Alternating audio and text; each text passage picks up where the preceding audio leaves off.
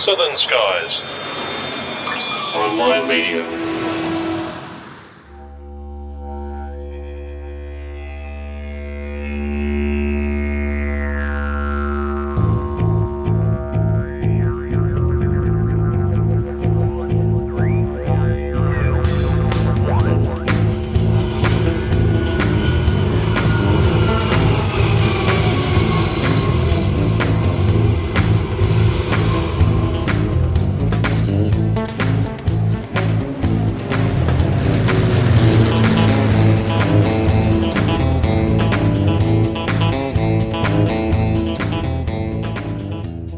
G'day, folks, and welcome back to Plane Crazy Down Under, episode 45 of the program that looks at the world of aviation from an Australia Pacific point of view. I'm Steve Visscher over here, and that's Grant McHarrie over there. G'day, mate.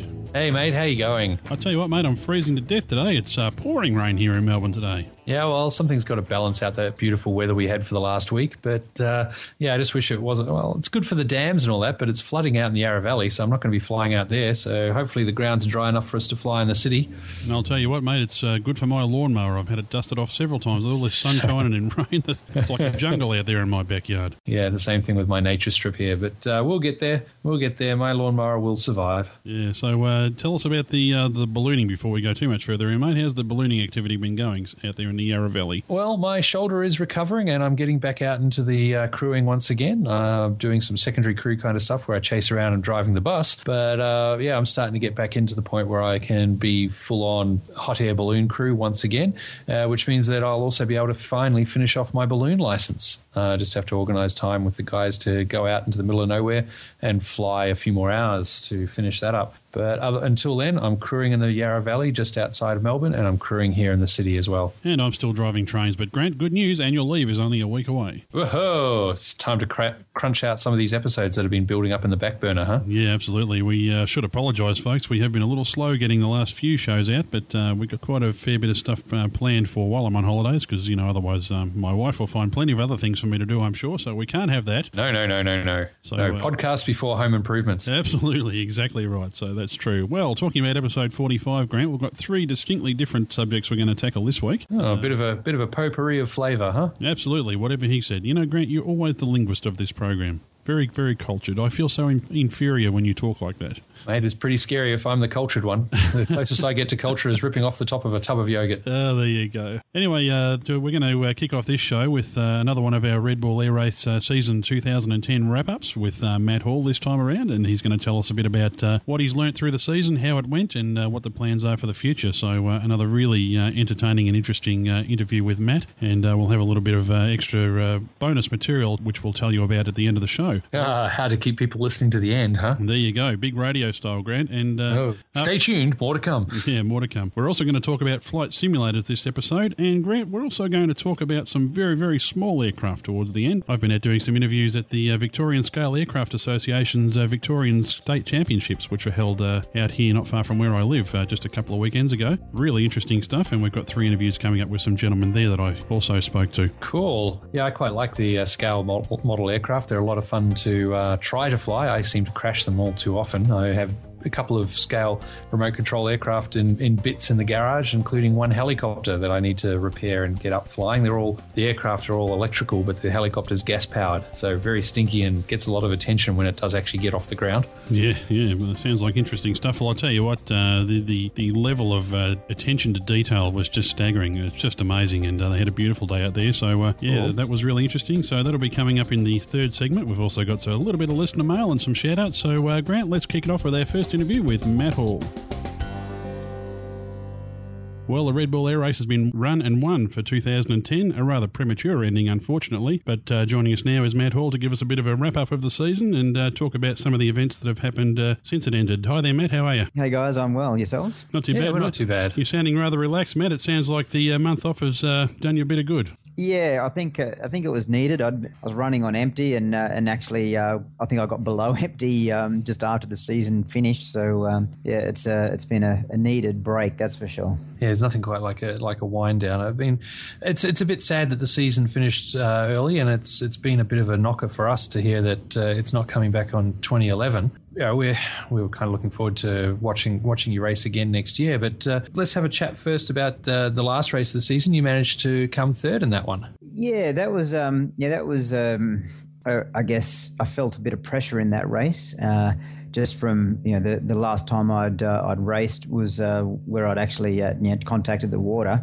Um, I was confident in my own ability, but um, but I also you know knew that I had a lot of people watching me um, you know, to, to, even just put one small step in the wrong spot was going to, uh, you know, bring uh, criticism against me. So um, I just, I just knew I had to fly a very, very clean race from, you know, from day one of training right through. And um, I'm pretty happy with, that I achieved that. And, and lucky for me, I've got a pretty fast plane and team as well. So just by flying smoothly and cleanly, I ended up um, you know, getting a good result as well, which was uh, that was actually the bonus. The race was all about just reproving myself as a clean and safe race pilot. When you say there was a lot of pressure on you're talking about all those sorts of issues there, Matt. How has the scrutiny been from, uh, I guess, from the Red Bull people in particular? Have they been really on you, or have they just sort of let you get on with your with the job? No, they, they really did just let me get on with the job. You know, um, you know, I, I, actually said to um, to the director of aviation at one stage, you know, if is there a target on me, or you know, do I, am I under extra pressure, and you know, do you guys trust me?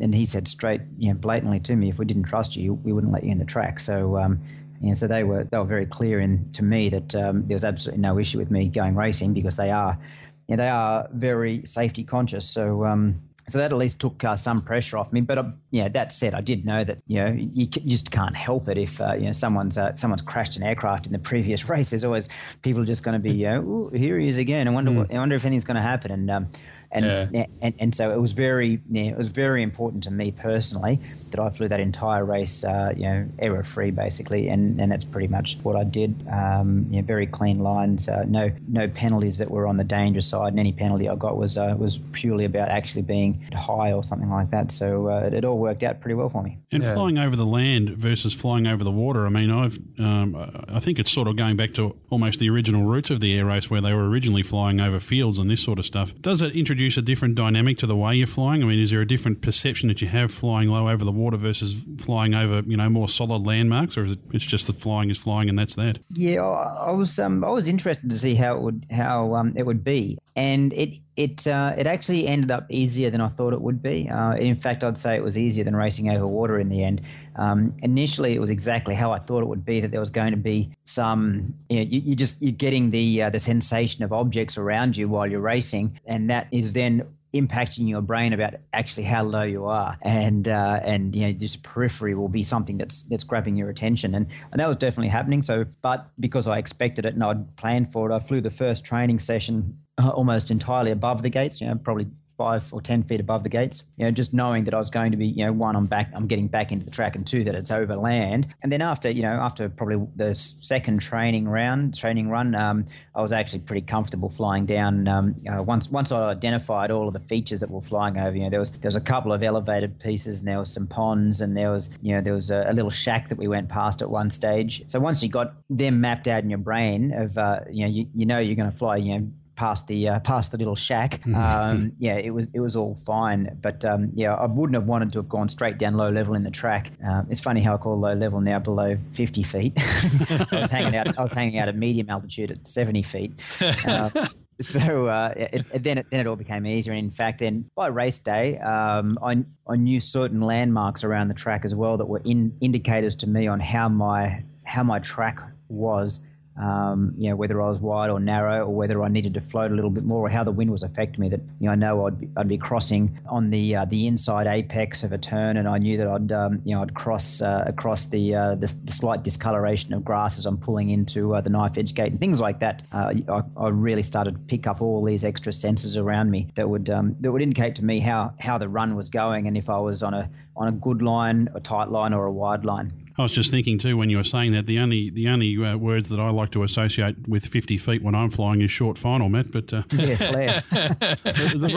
yeah, yeah, the little computer voice, hundred feet, fifty feet. Yeah, yeah. no, I, was, I was just think, I was just thinking the reason I ask about the perception is I remember when I uh, was learning to fly and I started into uh, nighttime flying and, and just remembering there how the your whole perception, particularly when you're coming into land, is is so different. And I just imagine that not that I've ever flown low level, you know, over water or even over land for that matter. But I, I, just imagine that there would be a similar sort of difference there. Yeah, and I guess um, I guess the thing that's on our side is that you know the race, all the race pilots train over land. So when you're not at a racetrack and you come back to your home or you know wherever you do your, your low level uh, workups and training, that's over land. So you know doing an air show or those sorts of things, you know it's it's not over land that's as populated with um, you know with roads and bushes and and shacks, but you know, because you're typically over a runway, um, but you're still very used to flying, you know, low level um, over land. Well, the, the upshot was you, uh, as you said, you, you flew it uh, smoothly, you flew it right, you flew it within the lines, and uh, didn't push it too hard, but you still managed to come third. So that's that's a pretty brilliant result for someone who's just going into, uh, you know, you're going in to prove that to yourself and to everyone else that hey, I am able to fly this, I'm able to do it right, and uh, yet you still come third. So well done for that. Yeah, thank you. And it, it, yeah, I guess I just I flew it like I flew the Perth race when I knew I was under a lot of pressure at Perth as well, being a home race. And I just, you know, personally reviewed how I did that and what tactics I used. And I, I pretty much employed exactly the same situation that, you know, just fly, fly clean and safe. And then as the day progresses, if I'm feeling good, I'll continue just to tighten a few lines here and there. And, um, and that got me into the final four. And in the final four, I actually you know, deliberately backed off slightly because um, I, would achieved everything I wanted and if something went wrong in the final four, I'd be remembered for what I did wrong, not um, uh, what I did right. So um, I went out and enjoyed my last flight in uh, in the racetrack, and um, yeah, it ended up on the podium regardless. I think that's the key to it too. I mean, you say you're enjoying it, you know, yeah, that's that's a whole different thing, isn't it? To yeah, exactly. If if you're not enjoying it, you, t- you tense up, and uh, and you don't. As I was saying, I was taking in all those extra little uh, bits and pieces of uh, you know the color of the grass going underneath me. I was, I was able to take that in while I was flying at um, you know 150 to 200 knots at 40 feet. Whereas if you're not enjoying yourself and you're tense, you're not going to pick up those extra things that uh, they all go towards um, improving your performance. yeah, sorry, I'm just contemplating 140 knot, knots at 40 feet, you know, all that kind of stuff. It's like, okay, fine. That's wow. the easy bit. It's turning at 12G is, uh, is the hard bit. so tell us, Matt, uh, you've been having issues with the aircraft all year with regard to, I think you've told us before, you were struggling to get the weight and balance right, the centre of gravity, this sort of stuff. Did that sort of sort itself out towards the end of the season? Uh, obviously, you know, you're getting better results there at the end. So, you know, was that a factor? Yeah, well, what we did. Um, know, we, we, worked on it in New York, um, but we didn't quite get it uh, the way we wanted it. So when I was still training in New York, and uh, there was still some issues with how it was set up. So, um, you know, I talked to uh, talked to a lot of friends of mine uh, in Australia who were aerodynamics engineers, and uh, we came up with a plan that we are going to use once we got to Germany. So uh, that involved we went back to a small battery, and, and, and if you remember in Abu Dhabi, you know, I actually was tech, forced out technically because we couldn't start the plane, and one of the issues there was having a battery that was too small. Um, but I went back to the small battery in Germany with the risk that uh, I would have trouble starting the plane. Um, but the battery was actually an issue for the handling characteristics of the aircraft because the larger battery wouldn't fit in the original battery mount, which was on the, the spar or on the center of gravity. So when we put the larger battery in, we had to mount it back behind my seat, which obviously pushes the center of gravity even yeah, quite a way back when you put a, um, a 10 kilogram battery um, you know, back behind the seat of one of these aircraft. So we did that. Uh, we, we continued to just retrim the flight controls slightly so they had uh, a little bit more movement in them uh, for, the, uh, for the effect. And then um, any other ballast that was in the aircraft, we removed it from the rear side and put it uh, forward of the firewall. And uh, that then made the plane fly um, you know, almost like a normal aircraft, which was uh, which was really nice for me to uh, to go out there and, and fly. That's a change. yeah. yeah.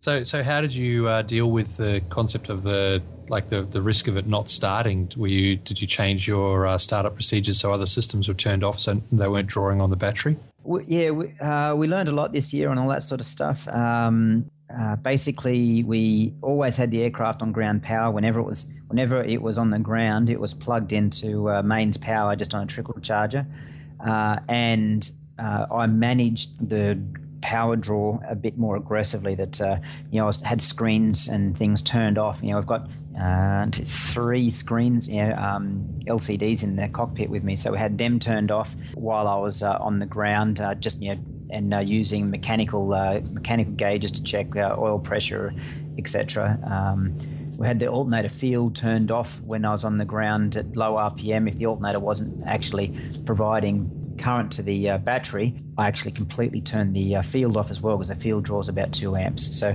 a lot of little things like that, um, you know, helped us out.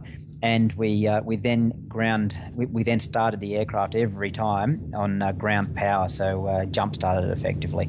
It had enough power to start on its own. and That's one of the rules for the race, um, so we could do it but um, we just didn't want to take the risk of it running low. So we uh, we basically jump started it every uh, every race, which which on its own actually had some issues on race day because we broke the um, on going into the top 12 um, jack was plugging in the ground power and snapped the um, snapped the receiver inside the oops. aircraft um, we had to manually hold it together while I started the aircraft and then um, and then he had to reach into the cockpit and uh, under my leg to uh, manually disconnect it um, while I was hanging over the cockpit with the engine running at about 1500 RPM. So it, it, was it was quite an effort, but um, but uh, it. I'd basically briefed the team that uh, the stability of the plane was the, the most important thing, and if we ended up uh, technically pulling out of the race um, because of something we'd done to fix the center of gravity, that was that was yeah not not desired by me, but it was more acceptable than flying an aircraft that was still um, yeah somewhat unstable. Yeah, did you have yeah. any other um, aerodynamic challenges with the aircraft? I remember you telling us about a year ago that you uh, you designed this with a bunch of your uh, you know your Air Force mates on the back of a bar napkin or something. So from from that from that yeah, early design the concept, bar napkins um, bar napkins probably went out in about the 1920s for aircraft design. So uh, well, that's so, what you told uh, us.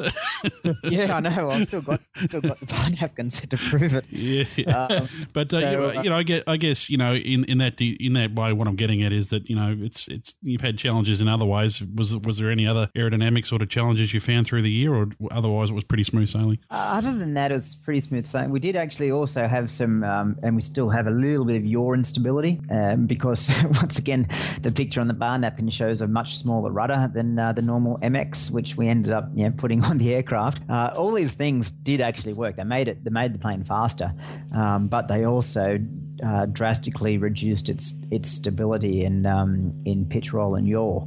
Um, so uh, they're, they're, they're, things that um, uh, I think we were in, we're heading in the right direction, but just because we didn't get a chance to to then uh, do some uh, test and evaluation of what we'd done, um, you know, it ended up being a, a, real handful in the track. If we had a, had the plane for a couple of months, you know, with the uh, with its instability in pitch, we w- we could have you know solved that very rapidly by you know, moving the center of gravity around and changing the flight controls as we ultimately did. Uh, and with the uh, instability in yaw, you know, you can put strakes and all sorts of things on the fuselage to to keep the plane um, you know, straighter, you know, more stable in yaw because rudder authority wasn't something I needed when I was racing. So, um, so uh, as I, say, I think we're on the right track. It was just unfortunate we didn't get enough time to um, to work with those items um, before I actually hit the racetrack, and uh, in one particular case, literally hit the racetrack.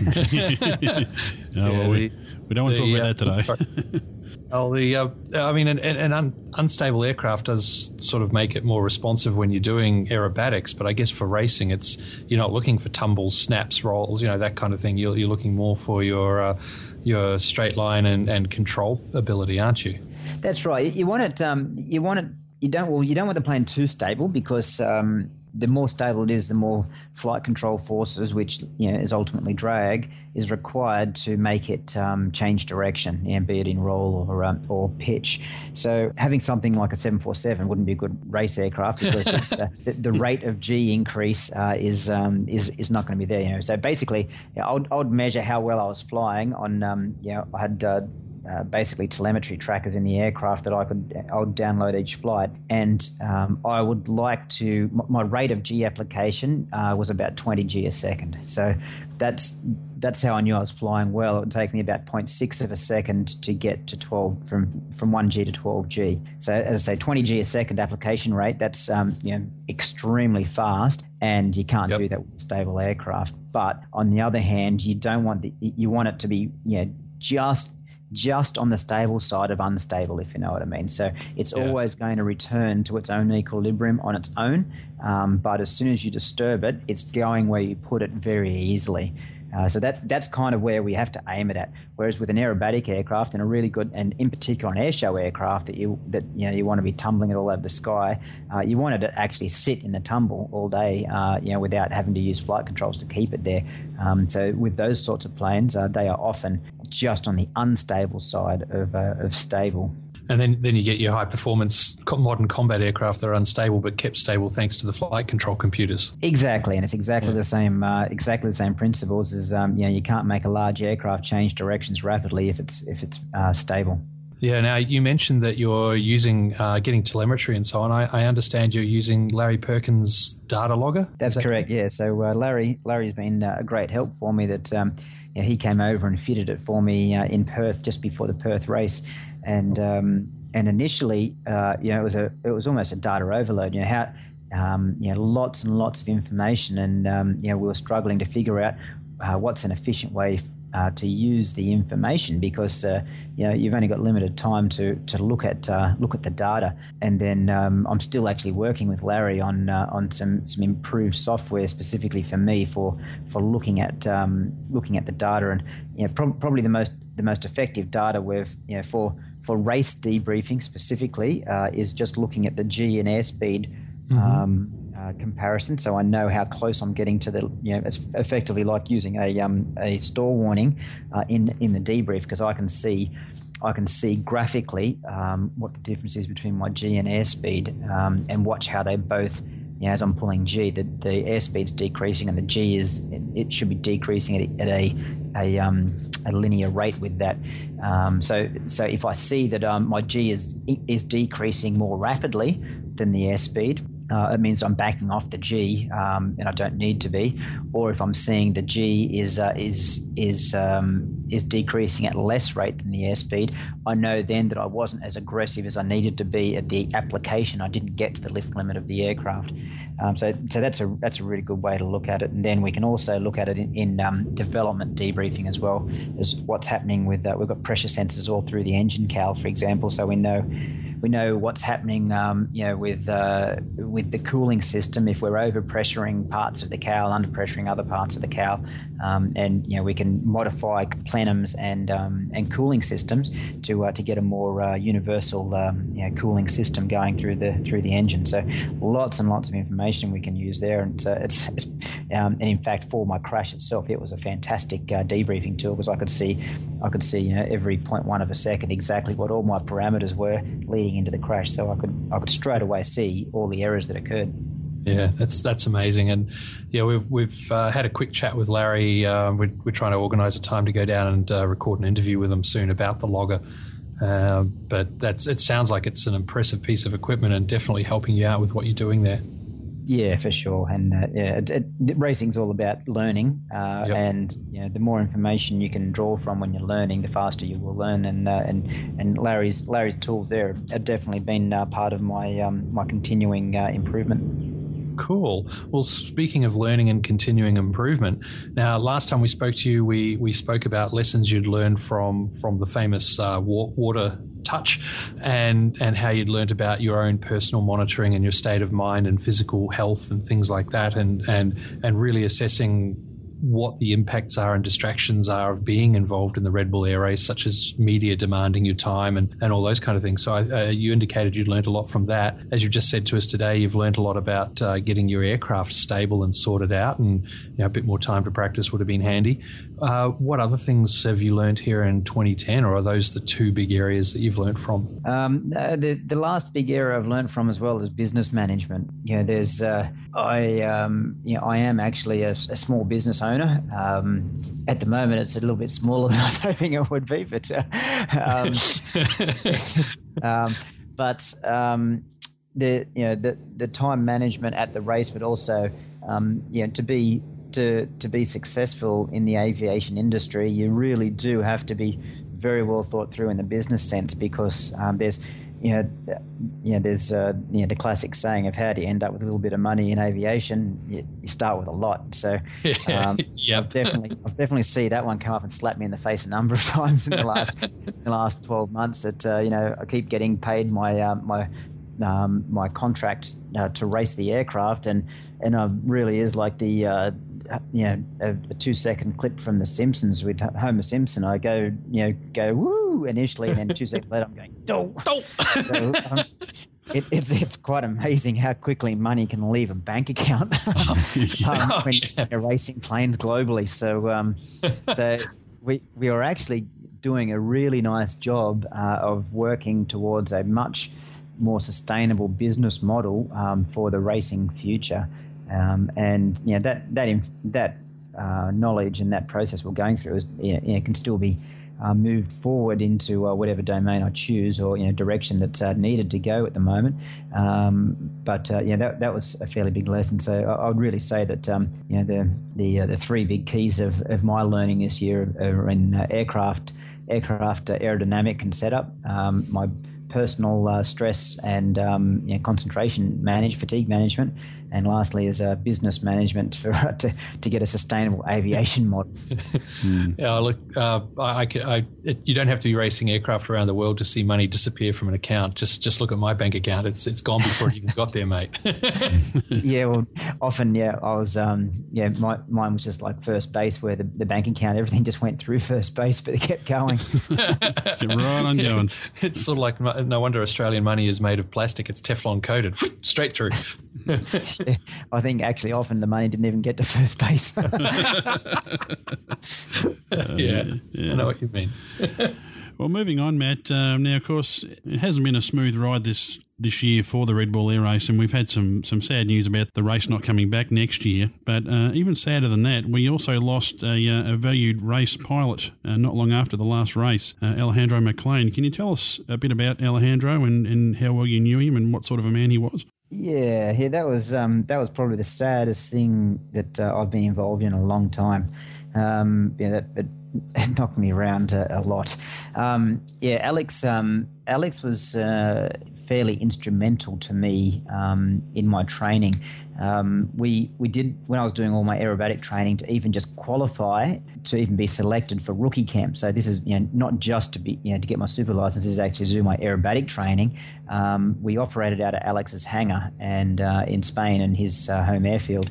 And uh, he he just looked after us. He'd take us out for uh, dinner and lunch all the time, and, and just give us uh, constant advice on on uh, you know what what the air race is looking for in a pilot and how to you know how to best get ourselves uh, into the team. It, it, absolutely fantastic. It's completely. Um, completely open and honest in everything he said, um, even to the point where uh, you'd be wondering, you know, what, why is he telling me this? Because you know, I, I could potentially take his job off him, and, but he's just he's just a really nice, really nice guy. And then obviously, I did my rookie camp uh, in Spain as well at his home airfield, and then he uh, when I got in, I was um, in, all of a sudden I needed a race plane, and he offered me his um, his Edge uh, to to race if I couldn't find a race plane. Basically, you know, he, he said that uh, I, had, I had first option on on on using his Edge if I need needed to. Uh, when I ended up going to America with the MX, I then um, he had rented a house because uh, he was flying on MX as well, and uh, I was over there training on the on Steve Jones's MX, and um, yeah, he basically took me in and uh, I stayed at his house for about a month, and um, you know he gave me a car to drive around in. You know, and you know, I offered to pay, and he, he wouldn't accept any money from me. He um, he just really looked after me uh, very very well. And even to the stage where, after my crash in Windsor, um, he was the first person um, waiting when I taxied uh, taxied in with the plane damaged. He was waiting there as soon as as soon as I shut down. He was at, at the cockpit, making sure I was okay and keeping everyone else away from me, and escorted me uh, out of there. So a really wow. nice, really nice guy, absolute gentleman, um, and yep. uh, an absolute waste for uh, for him uh, to uh, to crash and, and, and, pass. I understand he was pretty instrumental in, uh, in in shaping the Red Bull Air Race as well, and in terms of he wouldn't hold back on what he thought. He and he was pretty good at uh, at making sure everything was kept well balanced and, and, and good for everyone. this must have been another race pilot that told you that, because okay, he's um, yeah, he, he didn't didn't hold back in the meetings in our in our um, in our private meetings. It was really just the race uh, race directors and uh, and race pilots.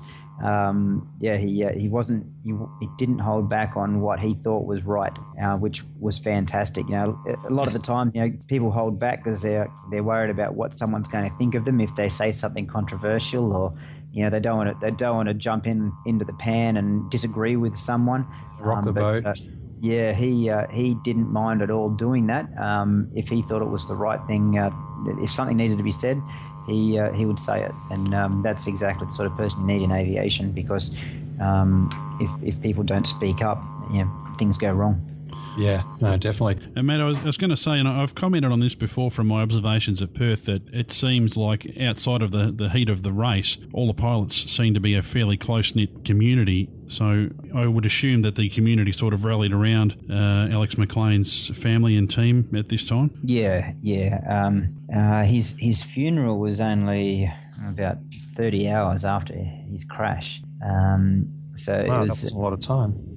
Yeah, it was very, very quick. And, um, but I know there was still a lot of representation at his funeral, and uh, you know I would have gone had it been had it been 36 hours. Um, I would have been there.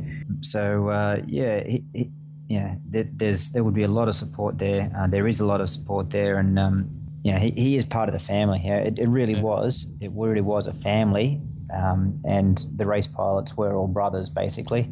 So it uh, yeah it, it is it is still hard to take actually. Yeah. yeah. The the whole the whole from watching the air race for a number of years and watching the pilots and and chatting with yourself and Nigel and Hannes, it's it's quite clear that you're all very close and and sure you're competing against each other, but it's a friendly competition. It's it's it's not the egos and the arrogance just aren't there. It's it's it's everyone's helping each other to become better because in the process it gives you a good challenge and it makes you better. It seems. Yeah, it's like it's like uh, schoolyard, um, you know, handball or cricket. You know, it's a uh, you know you, you're competitive with your mate, but uh, you're laughing a lot while you're doing it.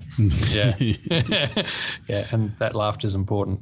Yep. Well, Matt, let's move on to the subject of the uh, cancellation of next year's season and uh, what's to come. What's the current status with Red Bull? Are you aware, and, and how is it going to affect your operations and I guess that of all the other teams? As we speak, I'm still waiting to hear the the exact uh, status for 2011 as far as you know what, what's required from the pilots. I'm not exactly sure. Um, you know, there's there's options from uh, you know, full-time employment of the pilots uh, and their teams to make sure that everything is developed um, as much as possible, so that it's a really strong entry into 2012, wow. right through to um, basically um, go go find your job yourself a job and uh, flipping burgers, and um, and then uh, dust the plane off in a year's time when we give you a call. So somewhere in there is the uh, the realistic truth on uh, on what I think will happen. But uh, up until the air race committee basically can redesign the structure of the race to to demonstrate its um, its growth potential and uh, ability to be a profitable business, uh, we don't know what is going to be offered um, in the form of retention uh, during 2011 or or even uh, employment requirements. You know, there's there's a great opportunity to use. Uh, the pilots at the moment to um, to assist in the development because, uh, funnily enough, none of the pilots have got anything planned for 2011. we've, well, we've, all got a little bit of time that if they wanted to use us as the development, um, you know, it's very similar to the Mercury project or the Apollo program um, you know, use the astronauts to um, to take some ownership of the of the items that are that are going to keep them alive. But would it yeah. appear to you that there's there's still well, based on what you're saying there, there's obviously still a determination, as far as you can tell, that it will come back in 2012, and it's just a matter of, of getting everything right and, and all that sort of stuff. Yeah, for sure. Um, yeah, I'm. Uh, it's it's kind of yeah. The longer you leave the snowball, the more it's going to melt. But um, yeah, it was it was rolling down the hill with a huge amount of speed, and it had grown quite large. So that that snowball is going to take quite a while to um, to lose its energy. And uh, I, am still very positive that um, everything's going to work out fine. And in fact, it's going to be much more exciting and um, and uh, and and bigger and faster and more entertaining uh, in 2012, um, or at least have the platform set in place in 2012 for that um, to to grow in a uh, viable manner rather than outgrow uh, uncontrollably. Wow. Um, yeah, so so I'm still very positive about it. Yeah, that said, it, it, it doesn't mean it's definitely going to happen, but I think everyone's intention is uh, to do everything they can to make it happen. And if you if you combine you know the, the intelligent people that have already you know, been involved in it to get it to get it running and get it to where it was, uh, and then you throw in uh, the pilots that have already um, you know, been flying in the racetrack and know the know what risks are uh, and how to how to set up their aircraft and all that sort of stuff. I think you'd struggle to say that it wouldn't work. I think one of the problems they've probably had too is just the, the timing with regard to the world economy. I mean, uh, it, the Red Bull Air Race seems to have been gaining in momentum and popularity right at the time that sponsorship dollars have probably just dried up right across the board. And, uh, you know, I, I, guess that would be a big factor there too. But it looks like, at least if you read, you know, believe enough of the commentators, it looks like the world economy may be starting to pick up a little. And, uh, you know, that may be a positive thing for Red Bull. Yeah, well, that's, that's for sure. I think, um, yeah, sponsorship, you know, I, I, haven't been told specifically, but I, you know, I'd, I'd guess that uh, the sponsorship situation was one of the issues, and uh, I think the timing was probably pretty poor. You know, once again, uh, what did I do? I chose the worst time in um, since 1929 to uh, leave a uh, secure job in the uh, Air Force and launch into an aviation, yeah. self-funded aviation career. How good was that? But um, what were you thinking? Were you thinking? yeah. Yeah, but um, but I think that uh, both the you know the timing's now improving and the business model for for the sponsorship side will improve as well. And uh, yeah, I, I, think just the fact that the air race was called the Red Bull Air Race scared away sponsors as well. You know, uh, so so um, I think there's going to be some some large changes to the structure and the words and the branding um, to make it probably a bit more neutral so that other sponsors can get on board as a major player rather than a, uh, subordinate uh, sponsor. Mm, yeah, that's an interesting. I never really thought of it that way, but it is true. And I guess when you, you look at the Red Bull brand, it's it's sort of associated with extreme sports rather than mainstream, and I, you know, I guess that may be a factor too. Yeah, exactly. And um, yeah, I think yeah, I often get referred to as Australia's Red Bull pilot, and uh, and yep. I'm not. I'm uh, I'm Australia's air race pilot, and um, yeah, if if uh, you know, I, I try and go and look for independent sponsorship as, and I'm seen as the Red Bull guy. Um, you know, really removes a great deal of the market for me when I'm looking for a sponsor because, uh, as you say, often you know just having that term will, could you know could be associated with um, being a, a, high risk um, high risk uh, person. Um, so it, it's it, I think yeah. it, it, all adds up into uh, you know every little bit adds up. So um, you know, it, I, I think it's got a still believe it has a massive future.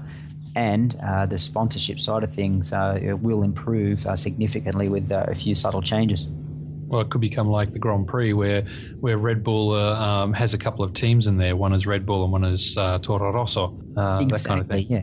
Yeah. Exactly. And and and the the, the branding comes from the team, like owning a team, basically, and and it, rather than it being Matt Hall Racing, you know, it's just that I am I'm the pilot of a team, but uh, it's yeah. the team famous part of it, and uh, and um, you know, people talk about the pilot or the driver, but it's the team that everyone is interested in. Yep, no, like uh, Team Brawn uh, com- coming in, and they, you know, that was associated with the name of the person driver, you know, not, not the driver, but the name of the person pushing the team and running it. But uh, yeah, they had sponsors behind them. Yeah, exactly. Yep. Can you tell us what you've got coming up beyond Williamstown for the uh, for the rest of this year and into 2011 um, around whatever you can and can't say about Red Bull? Yeah, well, basically for the rest of this year, um, you know, I've got a couple of events in September uh, leading into the Williamstown Air Show, uh, and then uh, really we're going to be concentrating in October to just get the October November getting the uh, race plane up and running and ha- set up how we want uh,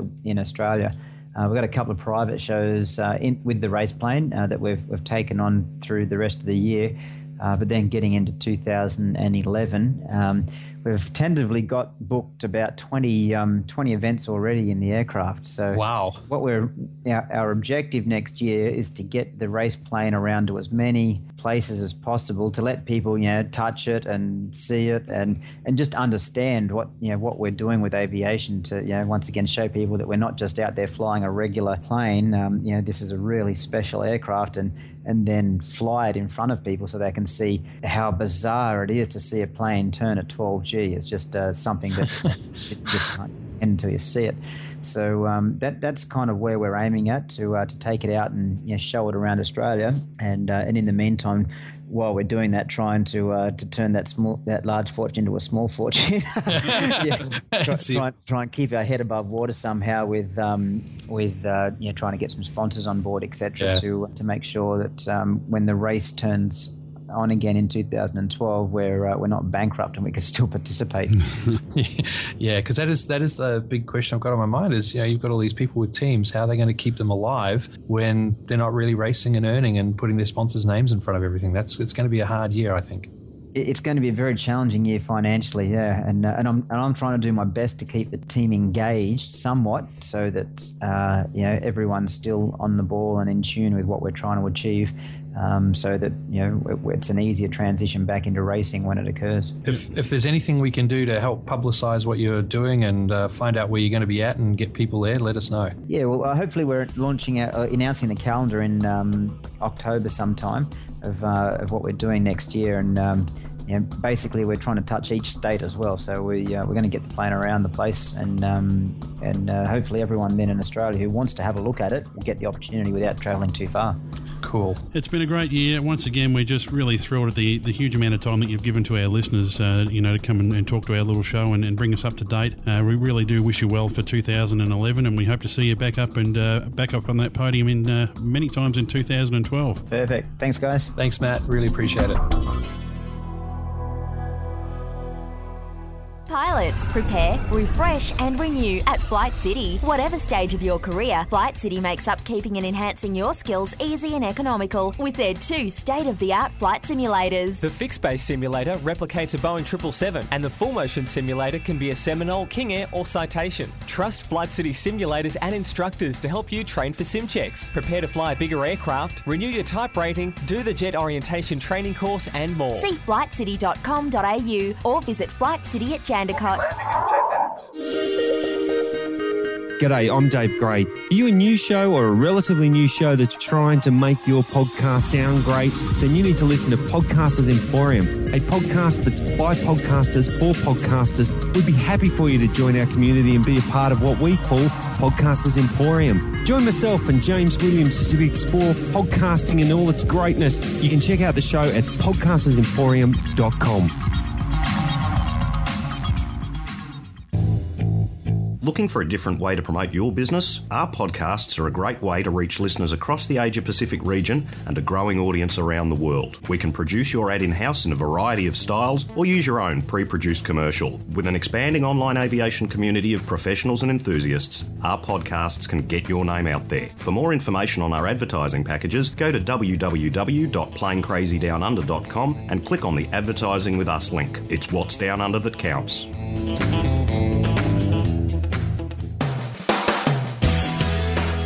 Pilot Stu here from the Pilot's Journey podcast. You're listening to Plane Crazy Down Under, where it's what's down under that counts.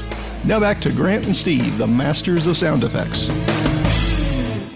welcome back, folks. And uh, you probably noticed in the last ad break there that we've got a new sponsor, Grant, a new advertiser on the program, flightcity.com.au, and we're very happy to have them on board. Joining us on the line from Perth is uh, Richard Zanvliet. He's the CEO of Flight City, and he's going to have a bit of a chat to us about uh, what they do over there. G'day, Richard. G'day. How are you going? Good, thanks, mate. Thanks for joining us, and uh, welcome to the show in many ways. Yeah, it's, it's good to be online. So the uh, the simulator that you've got over there, mate, uh, tell us a bit of the history and how it came to be in Australia and specifically over there in Perth several years ago, myself and, and uh, a couple of friends, all sort of uh, either current or ex flying uh, chaps, as I say, um, we all got together one evening and we t- decided, well, you know, we, we wanted to do something for aviation training in Perth that hadn't been done before and we wanted to take it to the next level. So we, we looked at different ways to do this and eventually we, we decided on a, on a simulator. And um, from there, uh, we, we basically sort of contacted a company in Canada and uh, uh, there's flight deck solutions. And then uh, after about a year of negotiation, we finally settled on a 777. But we also have the uh, 58B simulator, which is uh, a fully moving sim and uh, with CASA approvals. And that was designed by uh, FSAP over in New South Wales. A couple of guys there um, who are really great at what they do. So between the two sims now, we, we believe we've got a really great centre and um, we're taking pilot training to the next level here in Perth. And uh, we'll get on to talking a bit about the uh, the specifics in a minute, Richard. But you were saying you're a pilot uh, yourself. Well, uh, yes, I uh, originally started in 1980 at um, sort of what was called Midland Tech then, and at Fauntleroy Avenue, which was right opposite uh, Perth uh, International, the old international sort of uh, airport there, which is now the domestic. And uh, in those days, all the students at lunchtime, besides uh, having a volleyball game, we would go over and and uh, ask the guys, "Can you let us in?" They said, "Yeah," just and we would be wandering all over the tarmac, jumping in and out of different planes. and good old days. That, those were the days. So Oh, yeah, they- oh, well and truly changed now. So those days we did our um, private, commercial, and senior commercial. Now it's ATPL, of course, but senior commercial subjects all in a year at TAFE, Midland TAFE, or Midland Tech it was called then. And then uh, from there we did our flying at. Um, uh, Jandakot Airport, and uh, and that's you know I've been in a Perth lad all, all my life, but basically that's where my flying career started, and from there I worked for a short while for a Star Charter, a, a private company doing uh, charters uh, in in a Baron B58. Uh, so that that was exciting, and but then uh, opportunity prevailed. Um, I went and travelled, went to Europe, uh, came back, uh, met my wife, and then to be my wife, and we ended up in a business, a completely different business, and then I I sort of got what's the word circumnavigated. I, I went around aviation rather than back directly into it, and then lo and behold, two years ago, um, basically semi-retired, and I thought, well, you know, what should we do? And we thought, well, let's go back into flying with a simulator, and and that's where we ended up today. So uh, you you started everything off with just a single sim, yeah? Yes, yes. The uh, 58B there is a uh, fully moving CASA approved sim, and um, a lot of guys coming in there doing uh, instrument ratings or partial, or always partial instrument ratings, and also uh, learning some stuff from twin engine. Um, you know, sort of because the 58B is a generic trainer, and at the moment uh, we can set that up as um, well, either a Baron or we can set it up as a citation, for example, or a PC12. So we have lots of options. Uh, The way the instruments are, are designed on a uh, touch screen basis. So and we have full wraparound visuals on that, and um, it's uh, beautiful visuals. Uh, people are, are, are absolutely amazed, and, and once they've flown that one, they're sort of hooked on that, and they say, "Yeah, that that's the way to go." The the the main ad, uh, advantage, for example, flying a, a twin engine Piper Seminole is probably you know close to five hundred dollars with landing fees, whereas the uh, 58B is uh, is uh, charged out at one hundred eighty dollars an hour plus GST, and then you just bring your own instructor in, and uh, so that's a considerable saving as as uh, or when compared to you know hiring the twin engine, of course. So um, so yeah, so w- we think you know we, we've done the right thing. We've we've created a, a great atmosphere in the centre. We have a briefing room. We have a um, a nice reception area. We have a an actual first class lounge area, which is uh, used for our triple seven uh, briefings as well as uh, seating because that's got four recliners in there. It has uh, beautiful glossy sort of uh, walls, LCD screens, which uh, also as well as being used for briefing, which project from the triple seven cockpit into into the first class lounge. And we also in there have porthole views. There are um, portholes, so you look to the left, and if you're in the triple seven flying or taxiing or whatever, you actually get to see um, outside, and uh, so it's pretty good. And we've had cool. some, you know, sort of yeah, we've had some uh, great feedback on it, and we're very pleased with it. With the porthole views, Richard, I think I read somewhere on your website that you were looking at uh, doing like fear of flying courses and stuff like that. Is that correct? Y- yes, we uh, we do have a fear of flying course. Our psychologist, we- we're just about to, up to d- update the page on the website. Our psychologist uh, is a lady Zoe Parry, and she has her um, her centre where she does half of the course is in uh, an area called Canning Vale, which is probably ten minutes drive from Jandakot Airport, and then the second half of the course is conducted at the Sim Centre, where we uh, take up to eight people during uh, of the course, eight, eight people in the course. Sorry, uh, they go into the briefing room. We explain the, the processes involved um, from start to finish of a flight, um, and then we take them into the first class lounge. They sit there. They can actually watch what's going on, and then one at a time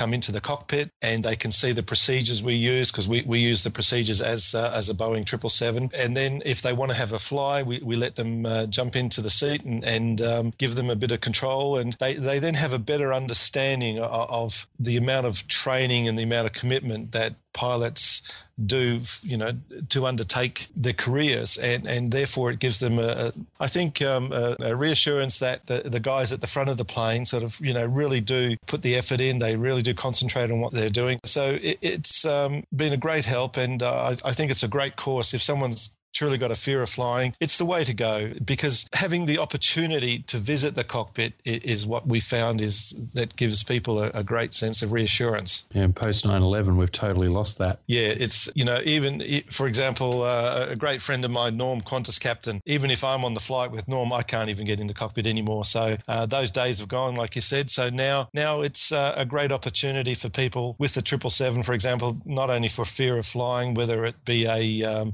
a flight simulator experience or, um, for example, corporate a corporate event, it gives people the opportunity to see what it's like to jump into a uh, uh, an airline cockpit and see what the procedures and yeah, with great feedback. We're you know we're really enjoying it, and the feedback we're getting from from customers is, is um, truly great. We're very happy with it. And you're finding those courses are uh, being well attended, uh, well booked up? Yes, they, they're starting now and uh, more and more so. Um, we, have only just started the courses and we're also doing a uh, another course, which we haven't mentioned yet, which is the Future Pilot Program, which we've designed for, um, for, for young people 14 plus to, to attend the centre. It's a, basically a day course featuring about three, three hours in the morning, a break for an hour for lunch and about three or four hours in the afternoon. Where again, we go through the airline career, what are options, options, different training options, whether they go traditional or whether they try and get a cadetship. And then we um, get the, the young guys to go into the cockpit. They all do about 20 minutes to half an hour. We get them to do a, a takeoff, uh, generally to do a circuit and then uh, land. And we assess their abilities and see whether they have the ability or whether they even want to do it. Because sometimes you, you find what we found already is that the young guys have said they want to be an airline pilot. And once they sit in the 777, they, they go for a flight and then they say, oh, it's nice, but it's not what I thought. So it's it's it's saved it saves a lot, um, you know, uh, a lot of yeah. heart heartache for the parents, and so so yeah, but it's a great uh, great training tool. Well, one of the good things about that is it's it's all about building the dream, and for those young people who are that age that are, are motivated to do it, this is a very important factor. It's a very common theme that we have on this program where we we talk about you know the way the training syllabus is going and discussing people's motivation to get into flight training these days because it is so expensive and that's such a disincentive. We really have to uh, encourage the young people and, and, build that dream. Yes, yes, definitely. We've uh, had discussions with the Royal Aero Club down at Jandakot, and they're looking at uh, utilising the, the services of Flight City, of course, and the 777 because they have um, public uh, open days and uh, they have their future pilot sort of program there. And the young guys, they go there with their parents, they attend the lectures, and then they get out into a, a 152. They have a look around the 152, walk around, and and the problem there is the parents can't really see the relationship of the airline career with a, a Cessna 152, whereas um, the, the club has now mentioned that um, they're really looking at you know taking the uh, the triple seven for, for the day when they have their open days, so that they can then the students or, or you know the, their potential students can come down and have a look at it. And there's, for example, young Johnny sitting in the cockpit, uh, the parents behind, and they can say, "Oh yeah, I, c- I can understand now why there's cost involved and the dedication and the amount of work that you know the, the young young guy or girl has to do for their future, and they can see that there is you know the light at the end of the tunnel. Is that the way to put it? so um, so they can, they can see what there's possibility to achieve, and, and having put them there in in the triple seven and you know hands-on experience, it gives the parents more confidence to make a you know a, a choice for them, and it gives the, the young person a choice as well. You know, so uh, we we think it's a great thing, and the and the Aero Club has mentioned it to us as well that they think this is the future of training. So yes, we're, we're very pleased again. I think too that uh, being out there at Jandakot, we were actually quite surprised, Richard. We we did some stats a few months ago on um, on the you know how busy it is at Jandakot, and not having spent a lot of time in Perth myself, I sort of thought, well, it's a smaller city, it probably wouldn't be that busy, but it turns out that it's probably the second or third busiest uh, training airport in the country. Yes, it's it's quite busy actually. You'll be surprised. So with Singapore Airlines having their training college down there and China Southern, we're actually based inside the China Southern facility, although um, not directly connected with China Southern, of course, where we just lease the premises. But it's a great facility. It's, it's right there, and um, we're, we're, very pleased again and with having the um, advantage of being down there at Jandakot. We looked at several options, whether to go into suburbia or into a factory unit, and then uh, uh, the, the people at China Southern sort of offered this this facility. So you know we jumped at it, and we think it's the best thing we've ever done. So and with all the different training schools down there, whether it be you know, the Aero Club or there's um, the Flight Centre, there's Minovation, there's um, uh,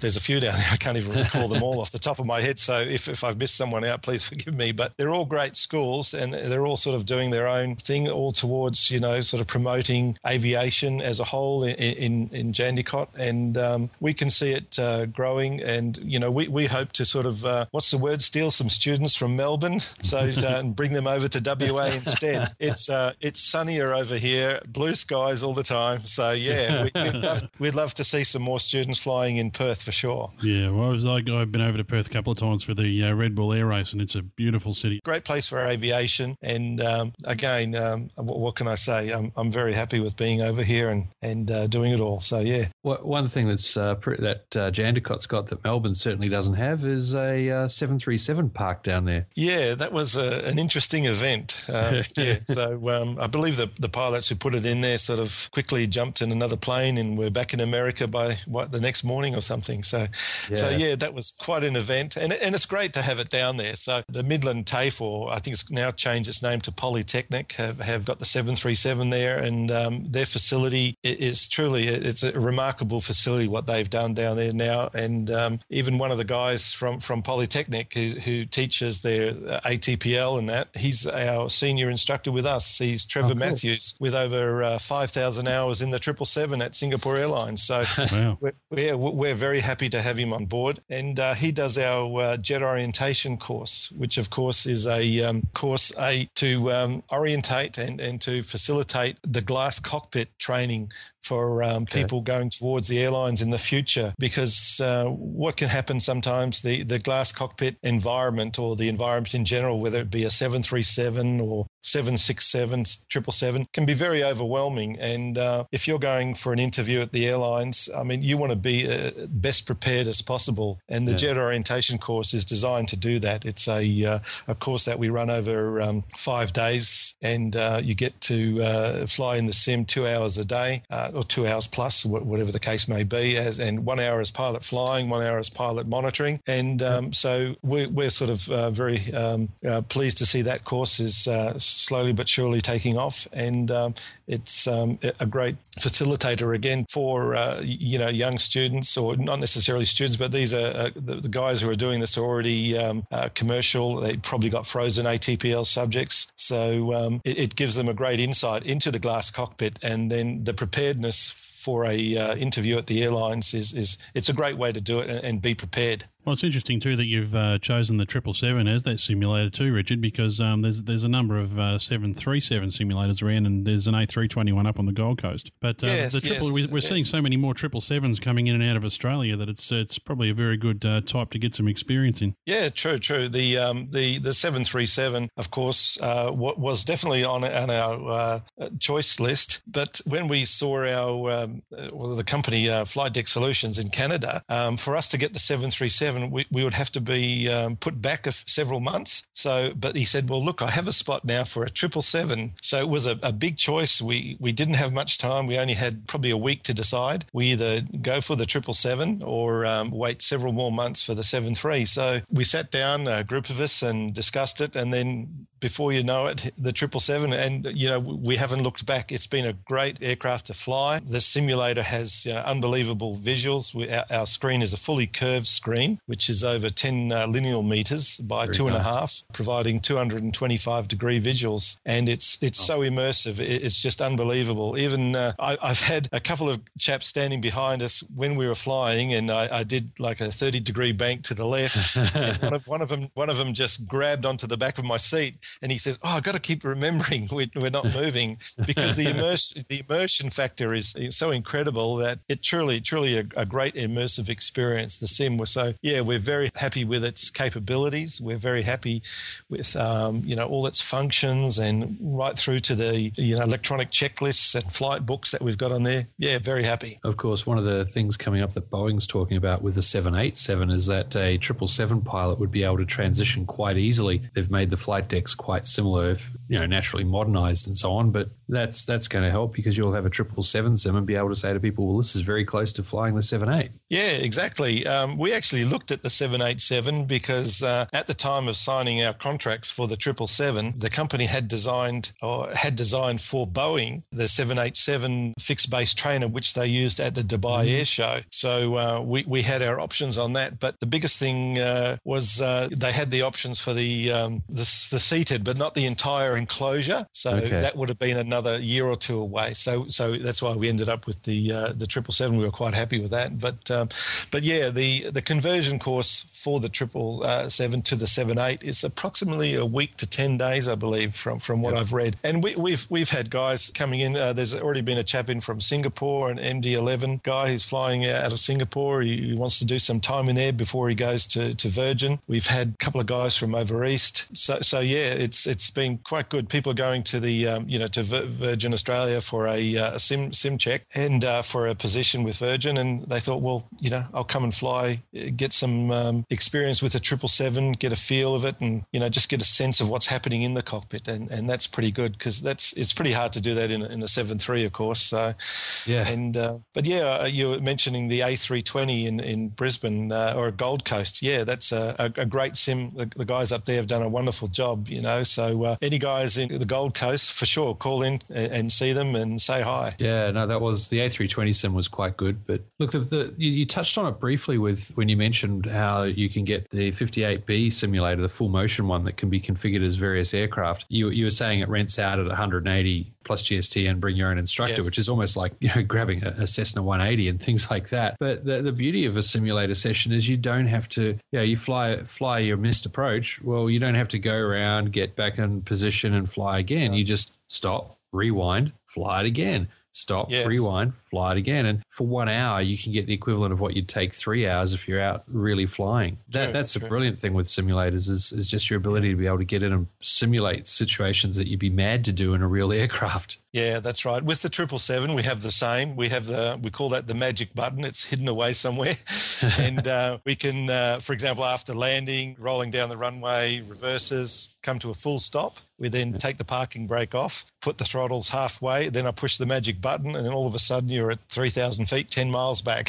it's, as, quicker than you can, than the eye can blink, you're back there, and you're doing it wow. again and again. So, and that's really a uh, what's the word? A godsend for training because oh yeah. you know, landing is what it's all about. It's all when it comes down to it, it's getting back on the ground getting back safely getting the right you know attitude getting the right sink rates. And uh, uh, i find a lot a lot of pilots who've only had experience in um, small propeller you know like the barons or the piper seminoles when they jump in the 777 it naturally it flies completely different and, and the yeah. attitude of the aircraft is completely different for a landing. So so very yeah they're, they're all sort of yeah they're they're, uh, they're all very surprised surprised um, at the uh, the nose attitude and the power and and just you know how long because uh, the triple seven of course takes a few seconds to spool up depending yes. on weight and uh, and you have to watch those sink rates. Uh, like Trevor uh, the, our um, uh, jet orientation trainer he was saying that with sink rates for example coming into land if you hit about a thousand you've basically failed your check ride. So you know they like to see you between six and about 850 six 600 to 850 feet. And if you if you hit a thousand thousand, you've lost your um, sim check. So yeah, yeah, sim ride. So yeah, so it's uh, yeah, you have to be right on the ball. They, they don't like sink rates on final approach. So, uh, so that's the great advantage. Getting back to what you're saying, the magic button, and uh, yeah. just keep being able to do that over and over again. Um, for example, a, um, a circuit uh, in the 777 at runway 21, by the time we touch and go, pull up, turn right, uh, go all the way around and back, you're looking at 15 minutes So yeah, 15 minutes, and versus in 15 minutes you could have done three or four landings. Yep. So yeah, it's it's a great training tool, of course. So and not only we can you know we can push you back to five miles, 10, 15, or um, 15 left or 15 right, and then uh, we can also alter, which is great, alter the weather, and we can also do it nighttime, of course. So uh, Yeah, nighttime in a storm with a crosswind. Woohoo! Yeah, Can, Yeah, can you so, simulate uh, microbursts and things like that? Wind shear? Uh, wind shear, yes, but uh, of course, being a fixed base, you're not going to get that that same feel. But you, you still get the wind shear callouts. Yeah. Um, you'll also we also have uh, TCAS, of course, and you know ground proximity warning systems. So yes, we, we've got it all. We can, especially with the TCAS, um, that's a, a pretty good training tool. So uh, we're very happy Yeah. with that as well. Do you have any ATC calls or do you just run for it? No, no ATC calls we just do uh, because normally there would be two, two, two pilots doing the JOC course, and Yep. the trainer Trevor would be sitting in the back, or I might be sitting next to him. I might do the ATC calls for Okay. them. But it's this is not so much. We we, we try not to, to make this uh, a theory course. We try and make it a hands-on practical course, and, and um, so that because we're not so much worried about their radio work at this stage. Um, we're, we're you know trying to get them up to speed on the glass cockpit and their and their flying and, and their you know sort of handling of the throttles and and um, all that sort of thing with regard to to uh, you know promoting and, and getting their sim check ride done and their sim assessment. So yeah, we're that's how, how we sort of run the JOC course. There's yeah, not so much theory, more practical, which I think is a good thing sometimes. Sometimes we need a bit of practice. Definitely. Well, that all sounds wonderful, Richard. Uh, before we finish up here, mate, uh, tell us about the packages uh, that you've got, you've got there. Just some of the packages that you've got going for the you know the average guy that just wants to come off the street who's perhaps never flown before. Yeah, we have our flight simulator experiences, we call them. And um, we have everything from a, a 30 minute 60, uh, 90, and two hours. For example, a, a thir- 30 minute experience flight with us, we'll put you in the uh, in the captain's seat. We'll get you to taxi the aircraft out to the uh, holding point, and then we'll jump on the runway. We'll do a takeoff and probably get two two good circuits done. You know, with a touch and go, and then a final land, and then taxi back to the gate. And then, or or for example, a 60 minute flight. Uh, some people love the 60 minute flight, which seems to be our most popular. We might do a, uh, for example, London to Paris or Los Angeles to San Francisco flight, which is very popular. And um, 90 minutes, uh, 90 minute flight might be, for example, Sydney down or Sydney up to Brisbane, sorry. And we might throw in a bit of weather or we might take off very, very early morning. So it's almost dark and, and then come, you know, when it's daylight or go the opposite way, take off when it's dark and arrive when it's, or the other way around, sorry,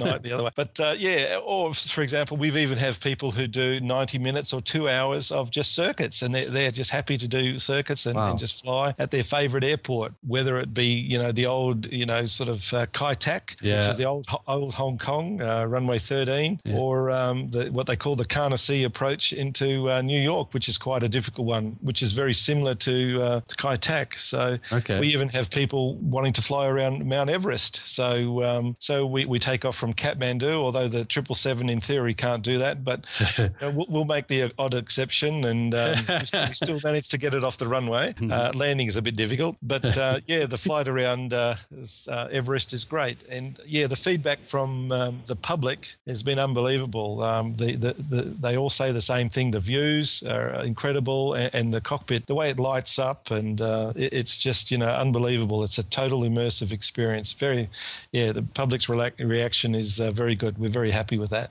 Excellent. Cool. Well, uh, we'll have to make sure, Grant, that we get over there and have a visit. Uh, not not like we really need an excuse to come to Perth, but uh, we'll have to put that one on the list. I think I think coming over and hanging out for a day or two at Jandakot is definitely on the cards now. No, that's that's awesome. It's great because you can you can bring in the public for their uh, their fair of flying courses. You can bring in the public for a, a go at flying an airliner, and then you've got for pilots, uh, you can come in and, and brush up on either a, flying a twin around and doing your ILSs and so on, or uh, your instruments, or you can go for the whole hog and see what it might be like if you want to be an airline pilot. So that's awesome stuff. we're just um, ecstatic with the with the sim and uh, the sim center and the re- the reception we're receiving from people. It's it's great here in Perth, and we like to thank you guys, Grant, Steve, and uh, anytime you're over in Perth, no worries, come for a flight. Um, so uh, and we'd like to um, donate a flight. So if you want to have a competition, uh, we'd Oh, like to donate a flight um, for an, an hour flight with a DVD. Um, I'll let you guys make up some some competition, and um, so yeah, it's up to you. That's very generous of you, mate, and we'll uh, we'll put our heads together and work out a, uh good way to promote that for you. The Yeah, uh, phone number over there in Perth is uh, 08, of course, uh, 941 77703. They're in Eagle Drive at Jandakot Airport, which is the uh, the main street there that's parallel with the runway, and uh, flightcity.com.au. And you're on Twitter as well, Richard? Yep, yep, on Twitter. That's Flight City Perth. Yep. There you go. Excellent, mate. Well, uh, we really appreciate you uh, sponsoring us here on the program, and uh, we look forward to talking to you again very soon. No worries. Thank you, guys.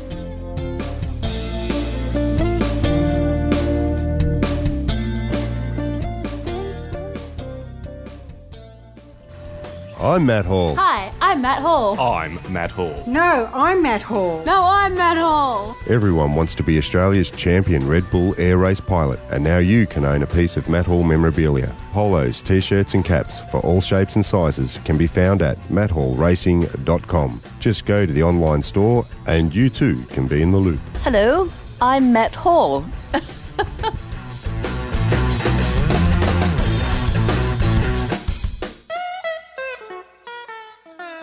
Well, howdy. I'm baggage handler Chuck Armstrong from JuniorFly.com. When I'm not sending your luggage donation to Siberia, I'm listening to Stephen Grant from Plane Crazy Down Under. I know they could use a donation. I think I'll send in your bags. You might have seen the Red Baron performing daring aerobatic feats over Sydney's magnificent beaches. Now it's time for you to see the world from the Red Baron's point of view. Whoa, probably upside down. Go to redbaron.com.au to find out more about scenic tours and aerobatic flights with the Red Baron. You could fly in the Pitts special open cockpit biplane, the Red Bull stunt plane, or the new Gippsland Airvan. To find out more or to book your flight, phone 97910643 or go to redbaron.com.au.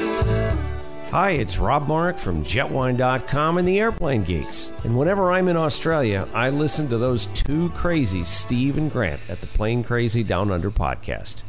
Of course, I'm not really in Australia that often, but if I were in Australia often, I would, I'd have no hesitation at all recommending Steve and Grant's show to anyone who had very little to do with their time. Of course, actually, I've never even been to Australia. Plane Crazy Down Under. Don't leave home without them.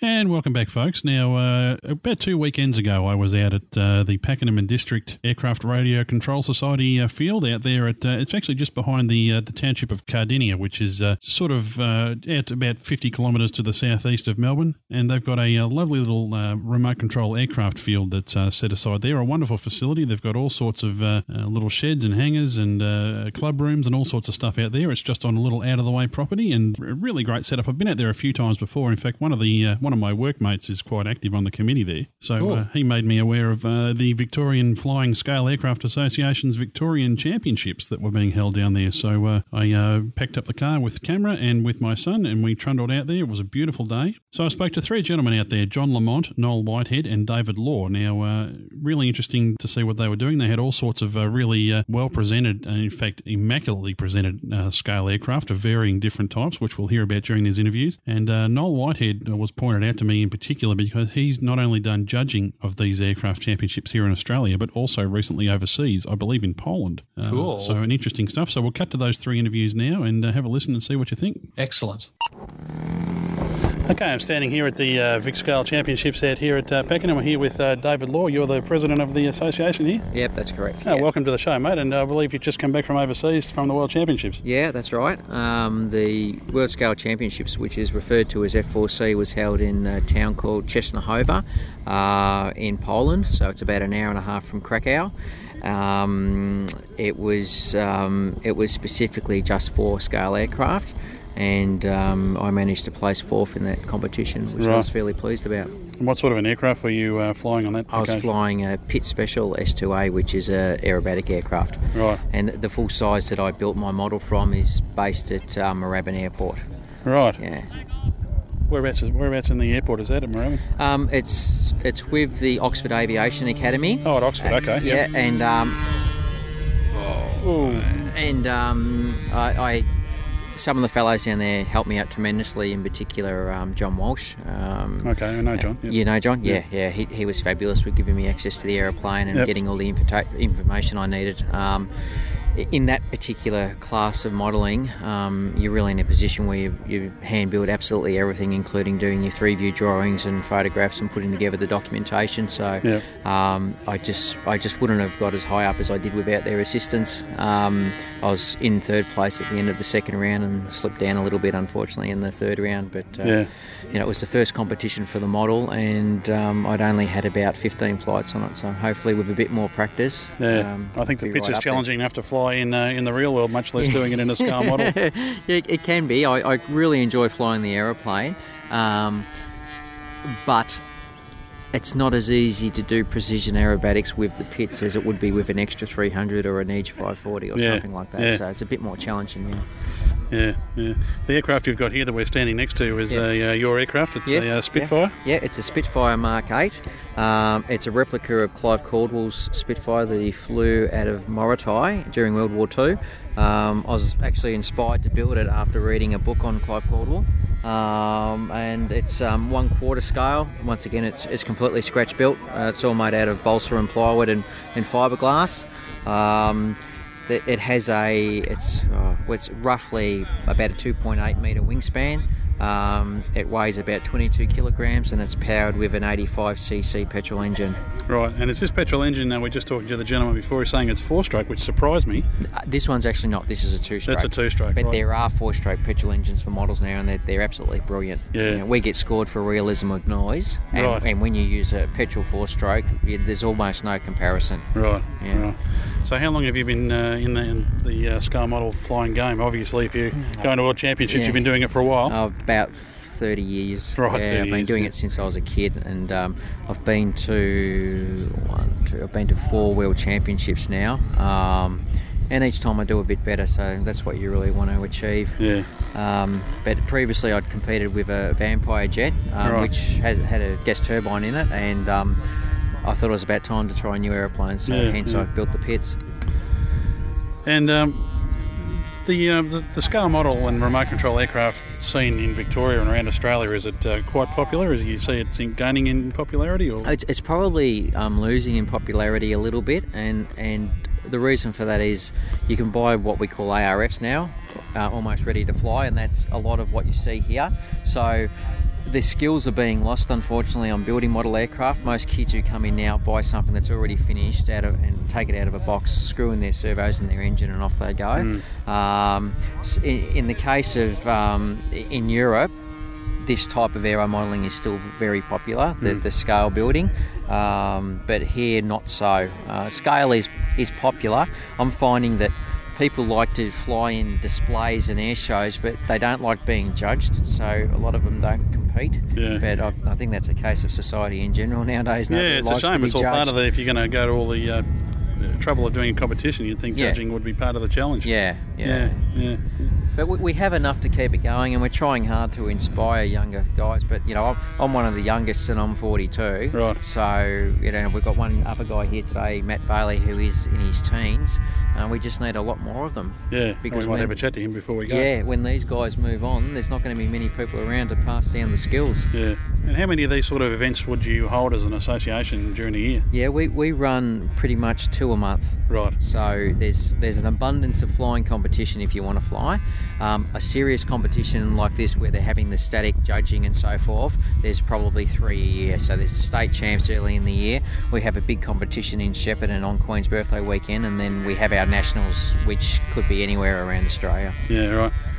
You see a lot of the, uh, um, not far from where I grew up, they had a control line field. Yeah. Uh, is that something that's sort of in with what you guys do, or is that a different Um, sort of uh, It's discipline? a different. It's a different discipline. Um, there is still control line going on at our local club. It's I, I fly normally at Doncaster, not with this size of aeroplane, but I normally fly there, and uh, there's a, a good contingent of control line flyers there. Um, internationally, in scale, control line has almost died out to the point where they're struggling to run it as an event. Um, you know, everybody seems to be into the radio control. Yeah, yeah, yeah. Well, it's uh, really interesting. Uh, it's fascinating coming out here. I come out here from time to time just to have a look around, but uh, to see these championships and the, the work that's Yeah. gone into it is, is obvious. So uh, I appreciate your time. No problem. Thanks for All talking right, to us. thank you. Cheers. So I'm just standing out here now with the uh, Vic Scale Championships out here uh, just behind Pakenham near Cardinia, and I'm, I'm with uh, John Lamont. John, uh, thanks for spending some time with us. Oh, you're welcome. It's the state championship, actually. It's the Victorian State Championship. we we have a number of different uh, scale competitions, and uh, but the state championships have a uh, what we call large scale, which is a, a model that's uh, minimum wingspan in, in the case of a, bi- a monoplane of 80 inches. Right. Talking in the old terms, it's two and a bit metres anyway. And uh, if for a biplane, it's got a minimum of 66 inches. Although these biplanes, of course, are much bigger than that. And that's large scale. Then we have another another event which is run to international rules, which is, for lack of anything better, is called F4C. That's the international run, competition run by the FAI in France, and uh, it, con- it constitutes a world championship event in actual fact too. But every country runs their own F4C championship as well. And that's a fairly highly highly detailed, fairly complicated competition where the air, aircraft are very tightly judged for the uh, construction, the detail that's on them, the finish on them, and uh, extremely closely inspected. The judges sort of come up within about a metre of them and look at them in great detail. So, what, what, and when you say what they're looking at, what are they looking at? The, the presentation of the aircraft, the, the, de- well, the it- attention to detail? We, we have two sections. We have a, what we call a static section, which is just the aircraft as it sits, and then we have a flying section, which is the way the aircraft performs in the air.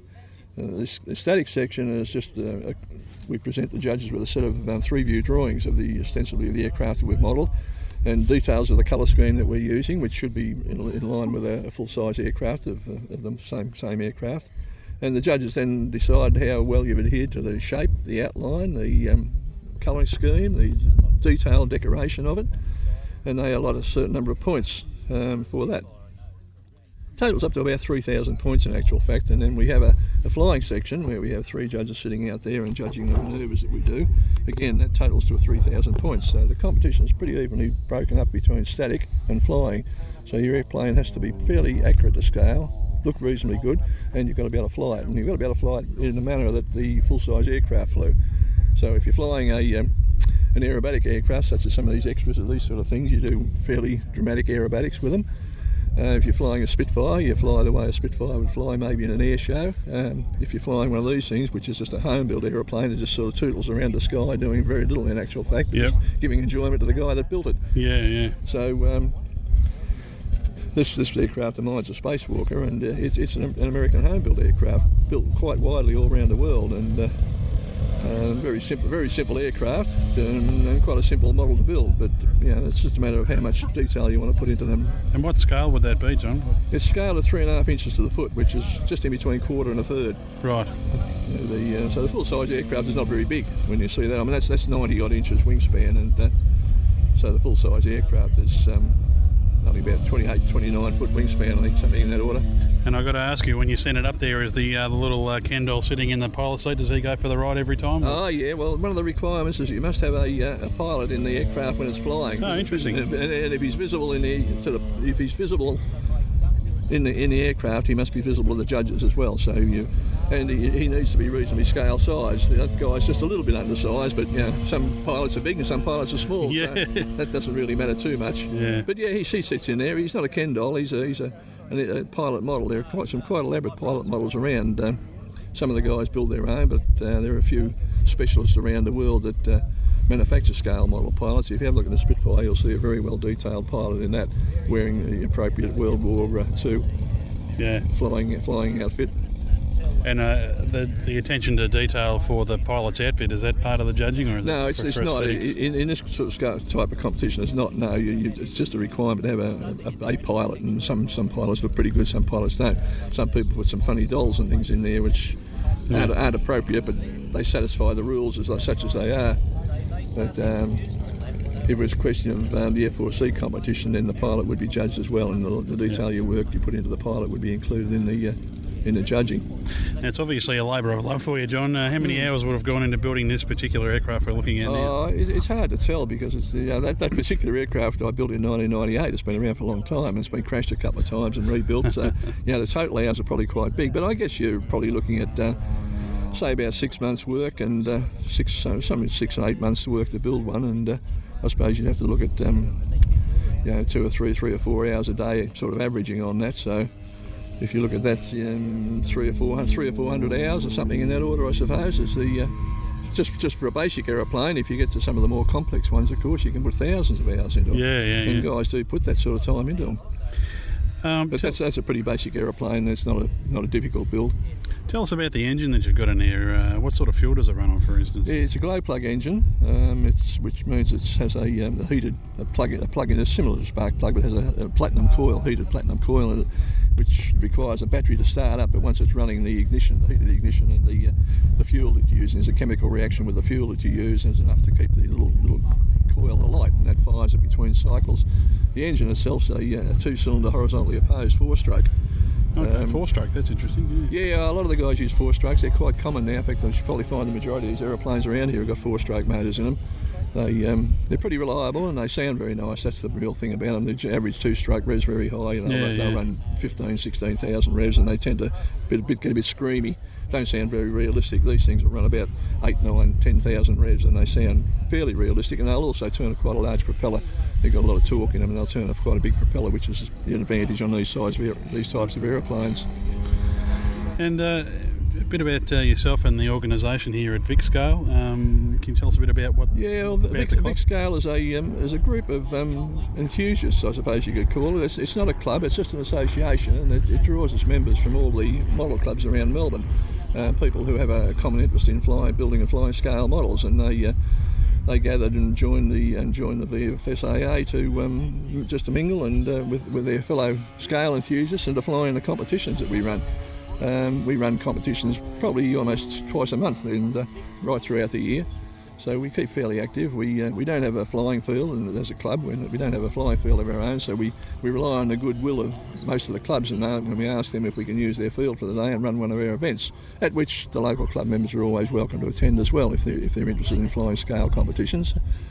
But um, so when we travel all around Melbourne, we travel all around the state. Really, we go up to uh, Albury. We fly in Ballarat quite regularly. We uh, fly at Shepparton quite regularly. We travel travel around quite a bit. Um, just spreading the um, you know the interest in scale. That's all. Yeah, yeah.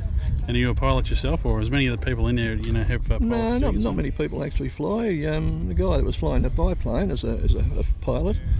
Um, but uh, no, most of the guys aren't. I, we're all probably frustrated pilots, I suppose. You Yeah, well, join the club. yeah, yeah. We, we've all got we've all just got an interest in aviation, and, and this Yeah. is as close as you can get to flying without being uh, being able to fly a real aeroplane, full size aeroplane. The, the aeroplanes fly the same as a real one, and uh, they're actually quite quite difficult to fly in some respects because um, a real aeroplane, when you get into it, you've sort of got a feel for it, Hmm. and you've got a horizon there, and you can see where you're going and what you're doing. With these things, uh, once they get up in the air, it's a question of eye and hand coordination. You've got to look what's your aeroplane, and then you move your hands according to um, whatever your aeroplane is about to do. Yeah. You really, you really got to sort of second guess your aeroplane.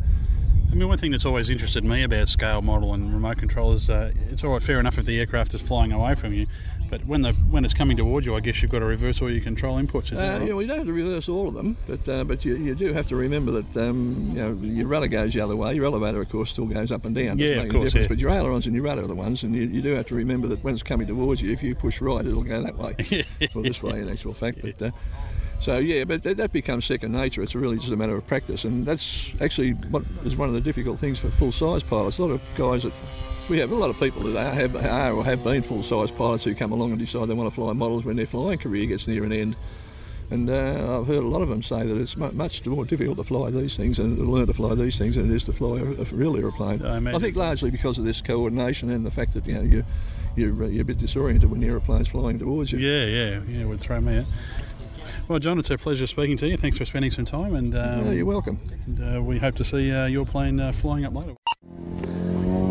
Okay, I'm out here with uh, Noel Whitehead. Now, Noel's uh, not judging today; he's been flying. But uh, Noel, you've uh, got some, quite some experience with international judging for uh, scale aircraft. Yeah, I've judged the, the flying side at the last two World Championships.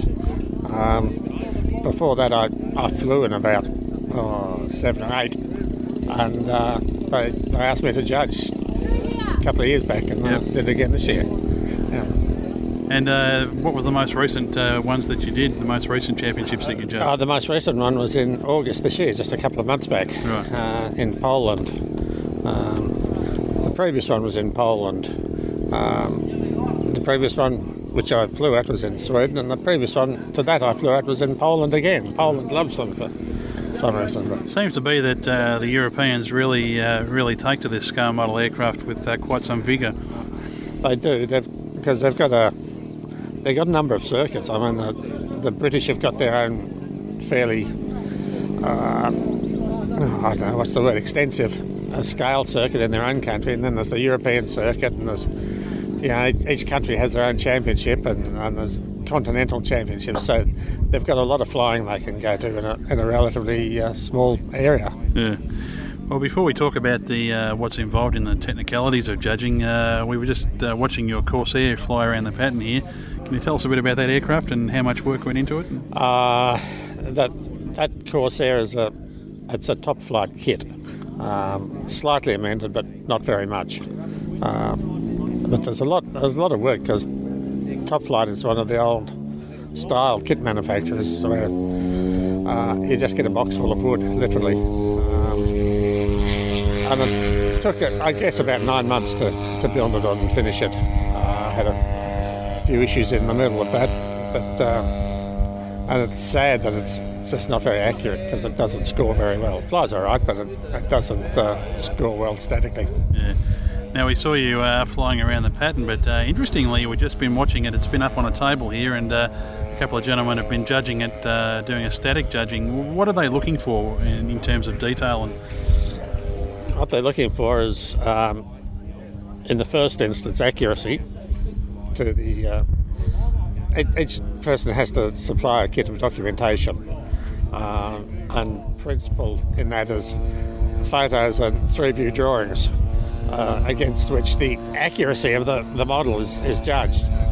So they go around on the, the, the side view, the plan view, and the front view, and, and, and pick any discrepancies and mark you down for that. Um, then there's the colour and markings. You also have to supply documentation for that. So you have to pick on a, a particular aircraft and demonstrate that you've modelled that aircraft and that the colours and markings are the same as, as on the original. And finally, I think craftsmanship, how, how well they've put it together and how how close the hinge gaps are and, and things like that, and just the general quality of finish. It's, sort of stuff. it's interesting that um, you were saying it's it's not a, a, a great representation in, in your view, but for, for the layman like myself, it looks um, near on perfect. It, it, it looks like a, a Corsair. There's no doubt about that. You couldn't mistake it for anything else. But when you set it up and, and look at the, the documentation, uh, there's some quite obvious discrepancies. yeah.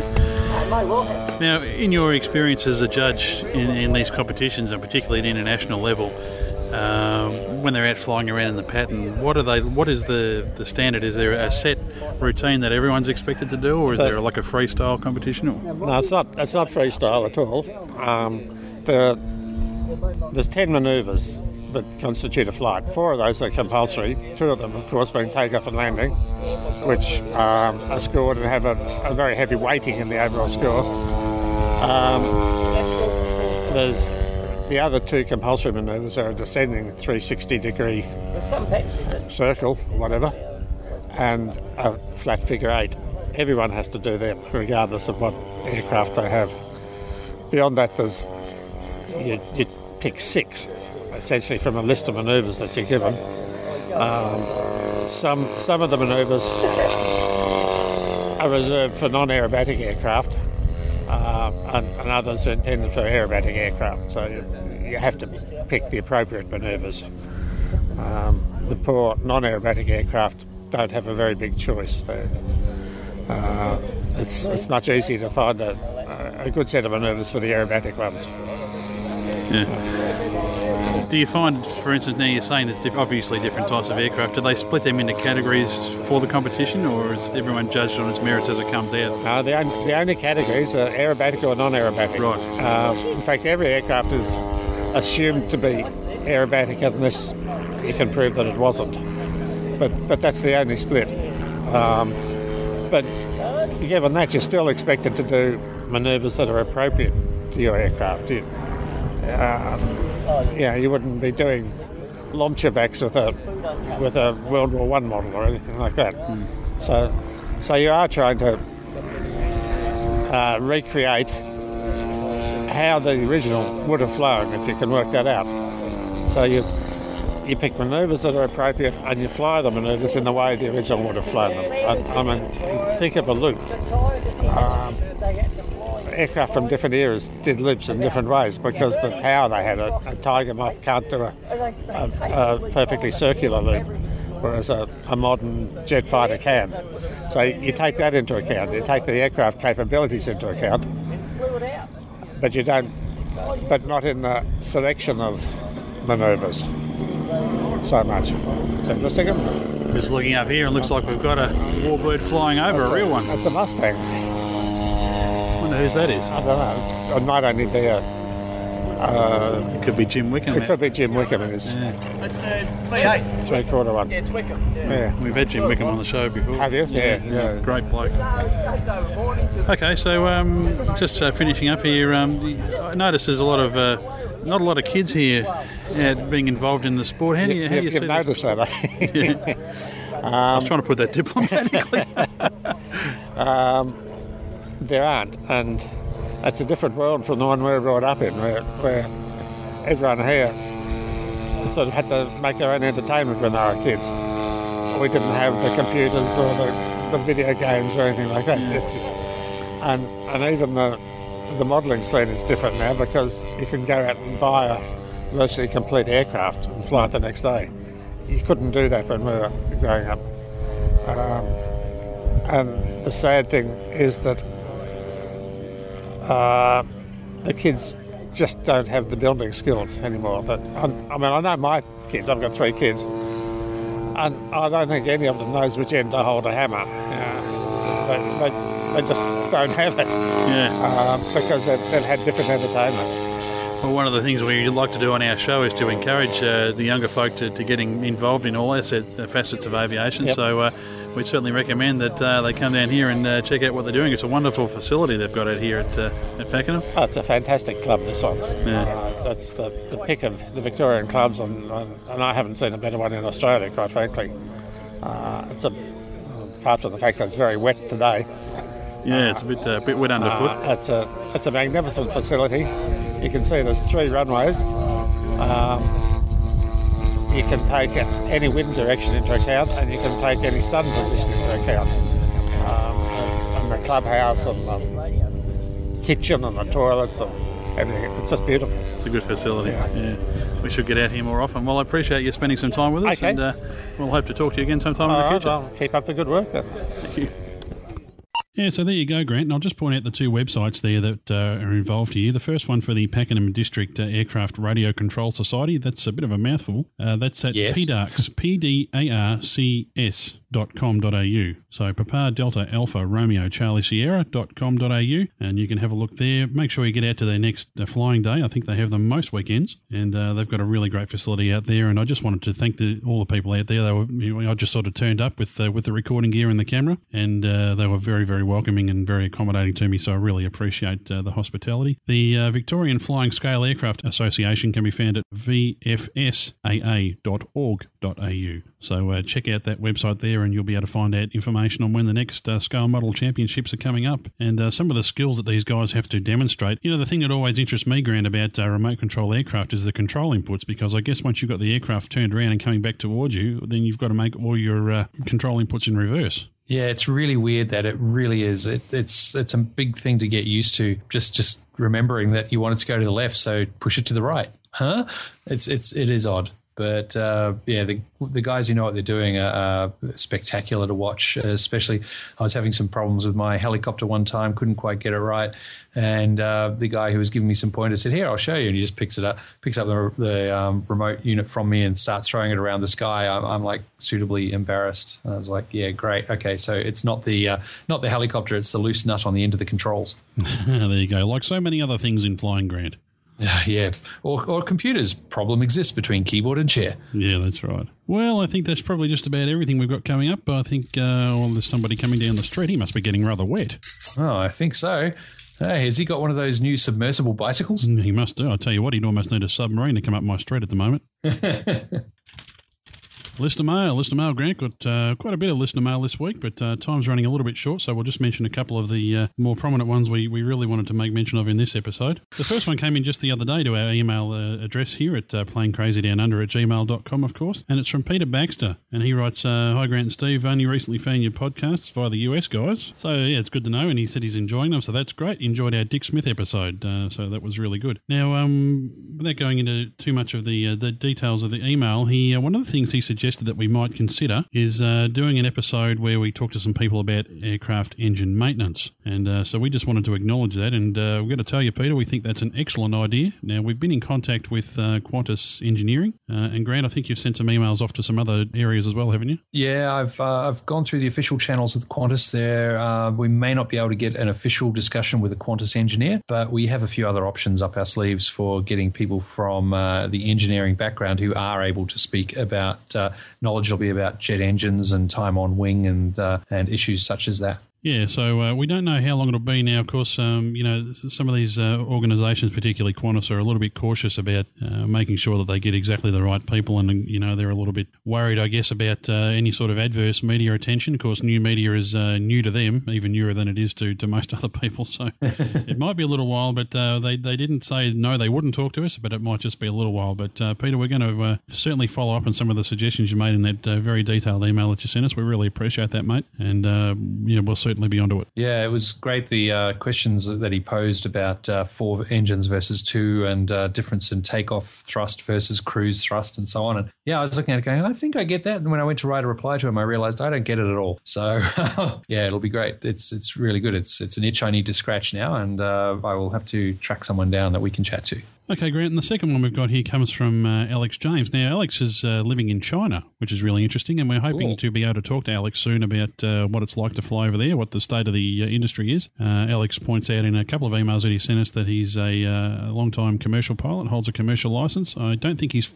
flying over there at the moment. In fact, I believe he's doing teaching. Yes. Uh, and we had a couple of uh, lively uh, comments backwards and forwards on the uh, on our on our website and some of the uh, the, the show episode comments uh, about some uh, some interesting things. It was quite lively, quite interesting, and uh, stirred up a bit of debate, which is always a lot of fun. Woohoo! So we just wanted to uh, say to Alex, uh, we've got your email, mate, and I know you've sent us a couple of others in and uh, trying to work out some time. So uh, we we are uh, working to uh, find a time that'll work out for all of us, and uh, we really look forward to talking to you. But uh, we just wanted to acknowledge uh, that uh, he's been uh, making some uh, really interesting contributions to the uh, PCDU community lately, and uh, that's what we like to see here. It's what it's all about, isn't it, Grant? Oh, definitely. It's all about getting everyone together and having a good old chat and helping to build awareness about what's going on and promote activities and people's thoughts and opinions and so on. And yeah, let's let's get more happening. Absolutely. And speaking of things that we're going to promote, Grant, it's time for shout outs. Oh, cool. And the first shout out I've got here is uh, for Camper English. Uh, now, Camper was uh, part of the party crew that I used to hang with way back when I was living in Boston. And uh, he's now moved on to San Francisco, where he is a freelance writer specializing in the uh, um, spirits and cocktails scene. And uh, he's been writing for the San Francisco Chronicle and a number of other newspapers and magazines about the uh, bar culture and uh, cocktails, mixes, and spirits and so on.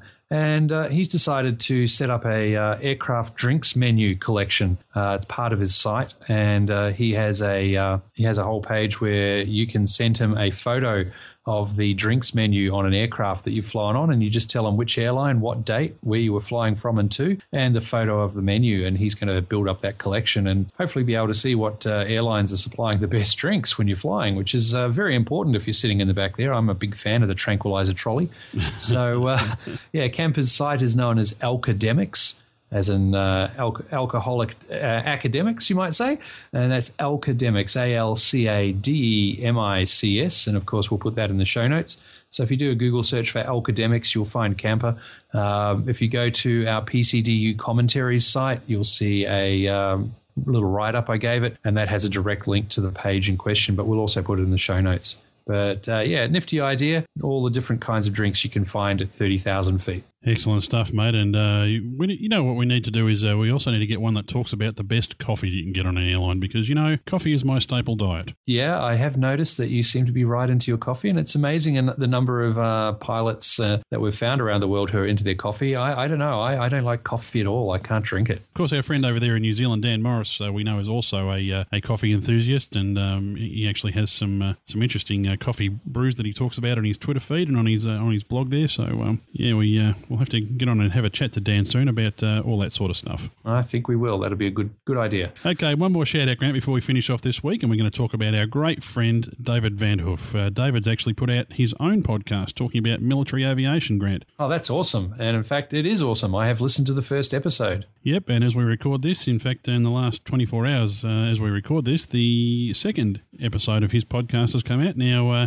wow. Grant and I and David, and for that matter, Anthony Simmons, are all huge fans of The Hitchhiker's Guide to the Galaxy. Now, um, I rather foolishly once mentioned to Anthony Simmons that I was a fanatic, and uh, boy, we got into a trivia contest where I felt like an absolute amateur. So, uh, yeah, Anthony would be the uh, the absolute guru of uh, Hitchhiker's Guide stuff, but, but in that vein, David has decided to call his podcast The Hitchhiker's Guide to Military Aviation. And you can find that at hhg2ma, as in Hitchhiker's Guide to Military Aviation.blogspot.com. Don't worry, folks, it'll be in the show notes and it'll be in the show notes. Now, uh, David, as I said, he's put two two fantastic podcasts out so far, and uh, David's really in his element here. And you would have noticed that in the in the previous episodes where uh, David and I were talking about the uh, the FA eighteen. David studied military history uh, in college, so uh, he, and he's right up on it. He's from a military family. His father was was in the air force, so he's grown up around this stuff all his life. And when it comes to military aviation, he just he knows facts and figures like you wouldn't believe, folks. So I really encourage you to get out there. The Hitchhiker's Guide to Military Aviation uh, you'll find links in the show notes, and uh, we look forward to many, many more. Yeah, it's a great start, and uh, it's it's great to have him out here talking about a subject he loves so much. Uh,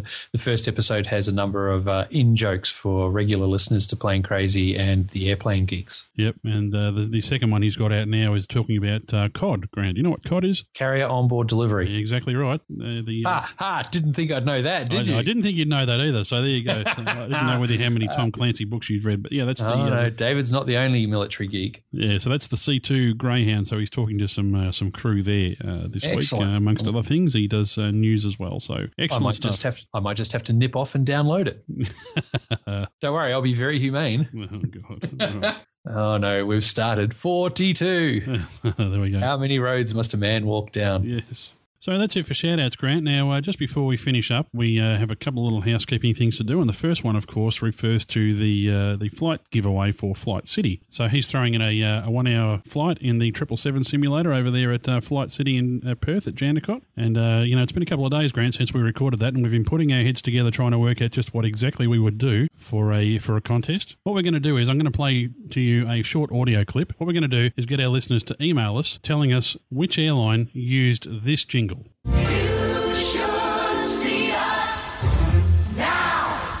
Okay, now you'll have wow. to. You'll have to stumped me. So there you go, folks. Well, once you think about it, and once you've got it right, send it in via email to planecrazydownunder at gmail.com and tell us who, which airline you think it was had that jingle and we will draw the lucky winner live on Ustream from the pool of entries. And we'll announce the winners in the next episode. So uh, keep an eye on our Twitter stream or on the website, and we'll make sure we keep you informed as to when we do that draw. We'll let the downloads of the show get up to a certain level. We haven't decided yet, but we'll probably wait till it gets up around the you know probably 700 mark. I think that's uh, pretty average for most of our shows. That'll happen in the first few days. Hopefully. So, um, in fact, uh, our last show had uh, has had quite a, an increase in the download level, so we're very pleased with that. Not really sure why why, but we're not arguing with it either. So uh, no, argue not.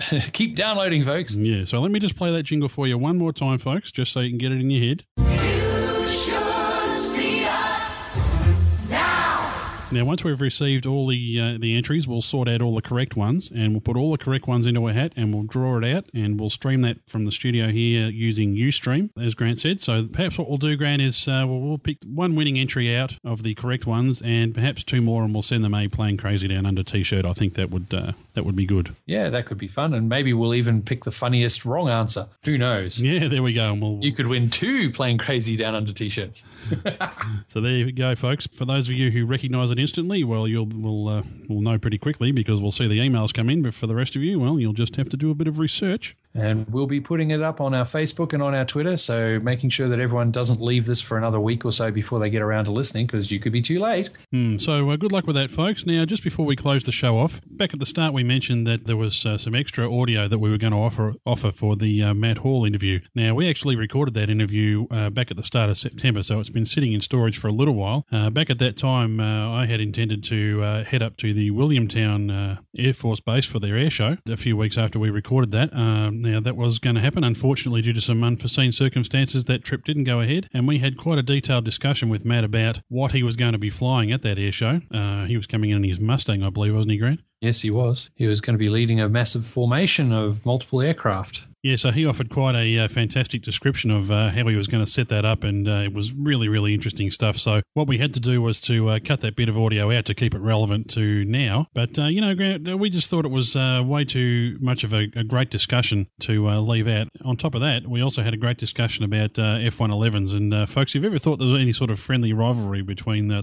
branches of the service, he actually gives us a quite humorous description of the F 111 and his experience with it. So, we're actually going to put a few clips of that into the outtakes as well. But the uh, full five or six minute clip that we cut out of the original interview, uh, we're going to put that up on our website for a separate download. Uh, if you'd like to hear it, even though it's uh, a little bit non current now, it was a really interesting discussion. That's right. Just come to our website and uh, you'll find it as a comment or on the menu. I'll set up an additional section and you'll be able to go and uh, pick up those extras. Excellent. Well, another busy episode comes to an end, folks. That's about everything we have for you. Thanks so much for listening. We certainly hope you enjoyed it. Our next episode is going to feature the last two of our Red Bull Air Race season wraps. We'll have Nigel Lamb and Pete McLeod. I know we've been promising those for quite a while. Uh, we're going to uh, get those ones out, and we're also about to record another fantastic discussion with Baz Sheffers, featuring uh, some more discussion on the recreational aviation scene. So we'll see how we go. We'll probably splice that one into the next episode as well. So lots to look forward to. We promise it won't be a month between it releases this time, won't we, Grant? Fingers crossed. Yeah, well, I'll try and keep the day job in check, and we'll see what we can do. And uh, don't forget also, folks, if you just can't get enough of Stephen Grant, you can also find us every week with our Australia News Desk report on the uh, Airplane Geek Show. That's at airplanegeeks.com. And also every second week on Flight Time Radio. That's at flighttimeradio.com with our Flying Down Under segment. And that segment's now proudly sponsored by Planehook Aviation Services. We're really thrilled that we've picked up a sponsor for that segment for uh, our American listeners in particular. That's uh, at planehook.com. So uh, make sure you go and uh, support those guys because they're supporting us and we really appreciate it. So while we're madly editing the next one, folks, when you're looking around the world of online aviation podcasts, just remember this it's what's down under that counts.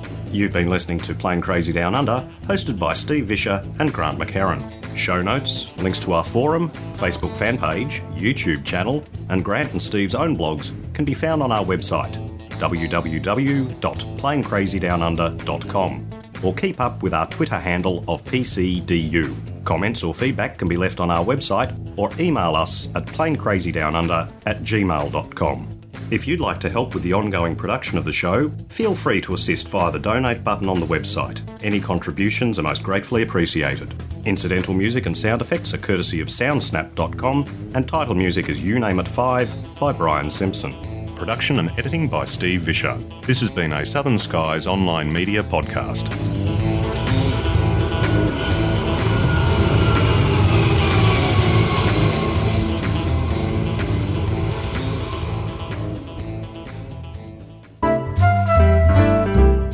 Kind folks at the Department of the Bleeding Obvious have asked us to make this statement. The views and opinions we present in this podcast are ours and do not necessarily represent those of groups we work with or are associated with, although we think they probably should. We certainly don't claim to be experts, we're just opinionated enthusiasts who are willing to comment publicly on the world around us. This show is intended as entertainment, and any education that may occur is purely coincidental. As with anything in life, it is your responsibility to determine what does or does not work in your situation and to seek out suitable guidance and or instruction. This podcast is released under a Creative Commons non-commercial by attribution license. For more details on this license and our contact details, please visit our website at www.planecrazydownunder.com. Thanks folks.